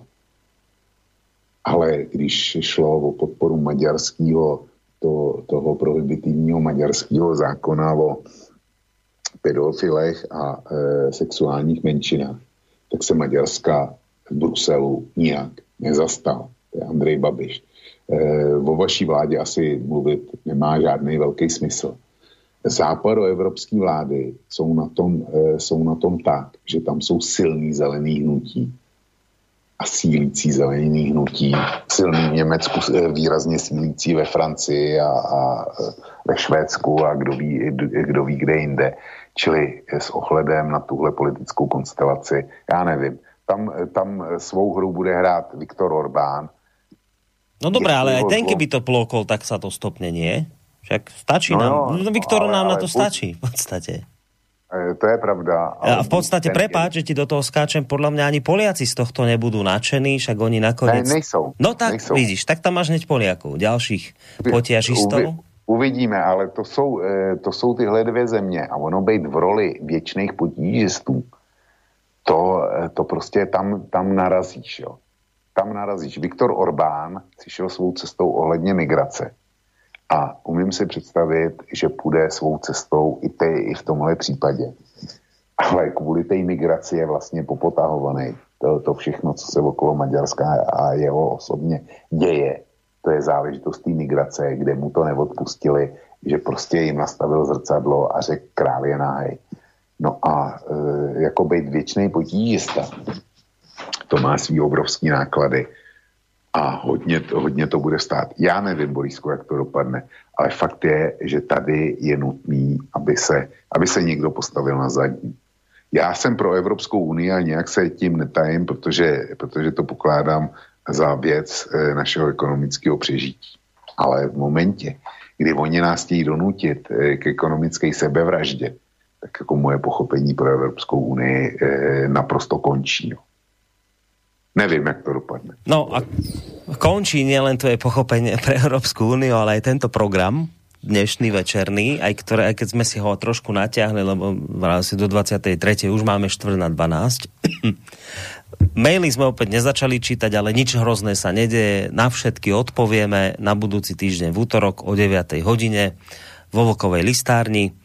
Tá bude určite, teda samozrejme vždy sa môže niečo udiať, ale v tejto chvíli nič také nepredpokladám, lebo syn má teraz e, v škôlke prázdniny Čiže tam by nejaký problém povedzme, že nemusel nastať, takže ak sa naozaj nič zásadné neudeje, tak na budúci týždeň v útorok o 9. E, bude listáreň, kde vlastne všetky maily, ktoré sme tu nevyriešili, e, si prečítame. Sledujte náš program, ak by sa niečo zmenilo, dáme vám vedieť, ale na 90% to vyzerá takto. Takže Vlčko, ďakujem ti veľmi pekne za to, že si sa tejto téme venoval, že si si ju naštudoval, že si sa na to pozrel a že si to takto odprezentovali. Ja verím, že teraz ľuďom je, ktorí povedzme túto vec vôbec nesledovali, tak verím, že po dnešku im je trošku jasnejšie, čo sa na nich chystá. A za to som ti teda vďačný, za ten dnešok, aj za tvoj čas, aj za všetko ostatné. Takže maj sa pekne do počutia. Borisku, není za co, jenom se tě zeptám. Já jsem ti poslal ještě návrh na závěrečnou... Já jasno, mám ju pripravenú, mám ju nastavenú, no, áno, mám, to mám, si, mám. To si pamětníci smlsnou, jo. A já si myslím, že, že Brusel by si z ní měl udělat svoji hymnu. takže, takže, děkuju, takže děkuju tobě. E, jsem rád, že posluchače to zajímalo vy z telefony. Kolik tam máš mailů? Uh, vieš čo, no mailov, keď to tak rýchlo prebehne, uh, nejaká taká vyše 20 mailov tu bude, no. No, tak, no, tak mať čo jsem, rád, robiť. jsem rád za maily, čili posluchače to zajímalo. Děkuji jim za přízeň, kterou nám věnovali a přeji jim hezký a pěkný víkend. Dobrou noc. Dobrou noc a máme tu pesničku záverečnú Poručíme vietru, dešti, klimatu. Tu nám vybral Vočko, zakladateľ a prevádzkovateľ internetového portálu KOSA, s ktorým sme sa už rozlúčili a ešte pred pesničkou teda dodám, že sa s vami lúčim a ja, menovite z bansko bystrického štúdia. Boris Koroni a prajem vám pekný víkend.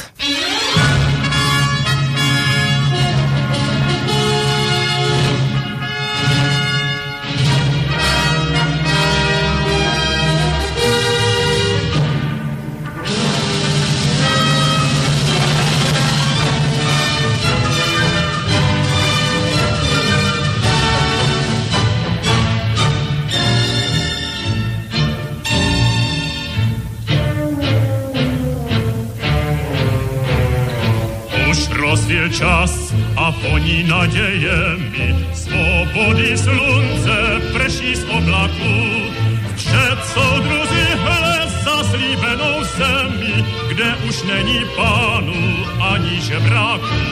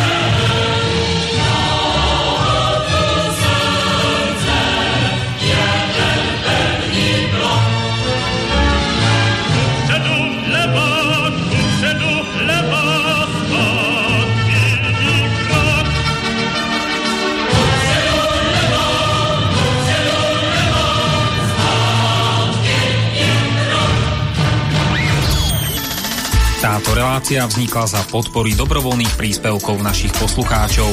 I ty sa k ním môžeš pridať. Viac informácií nájdeš na www.slobodnyvysielac.sk Ďakujeme.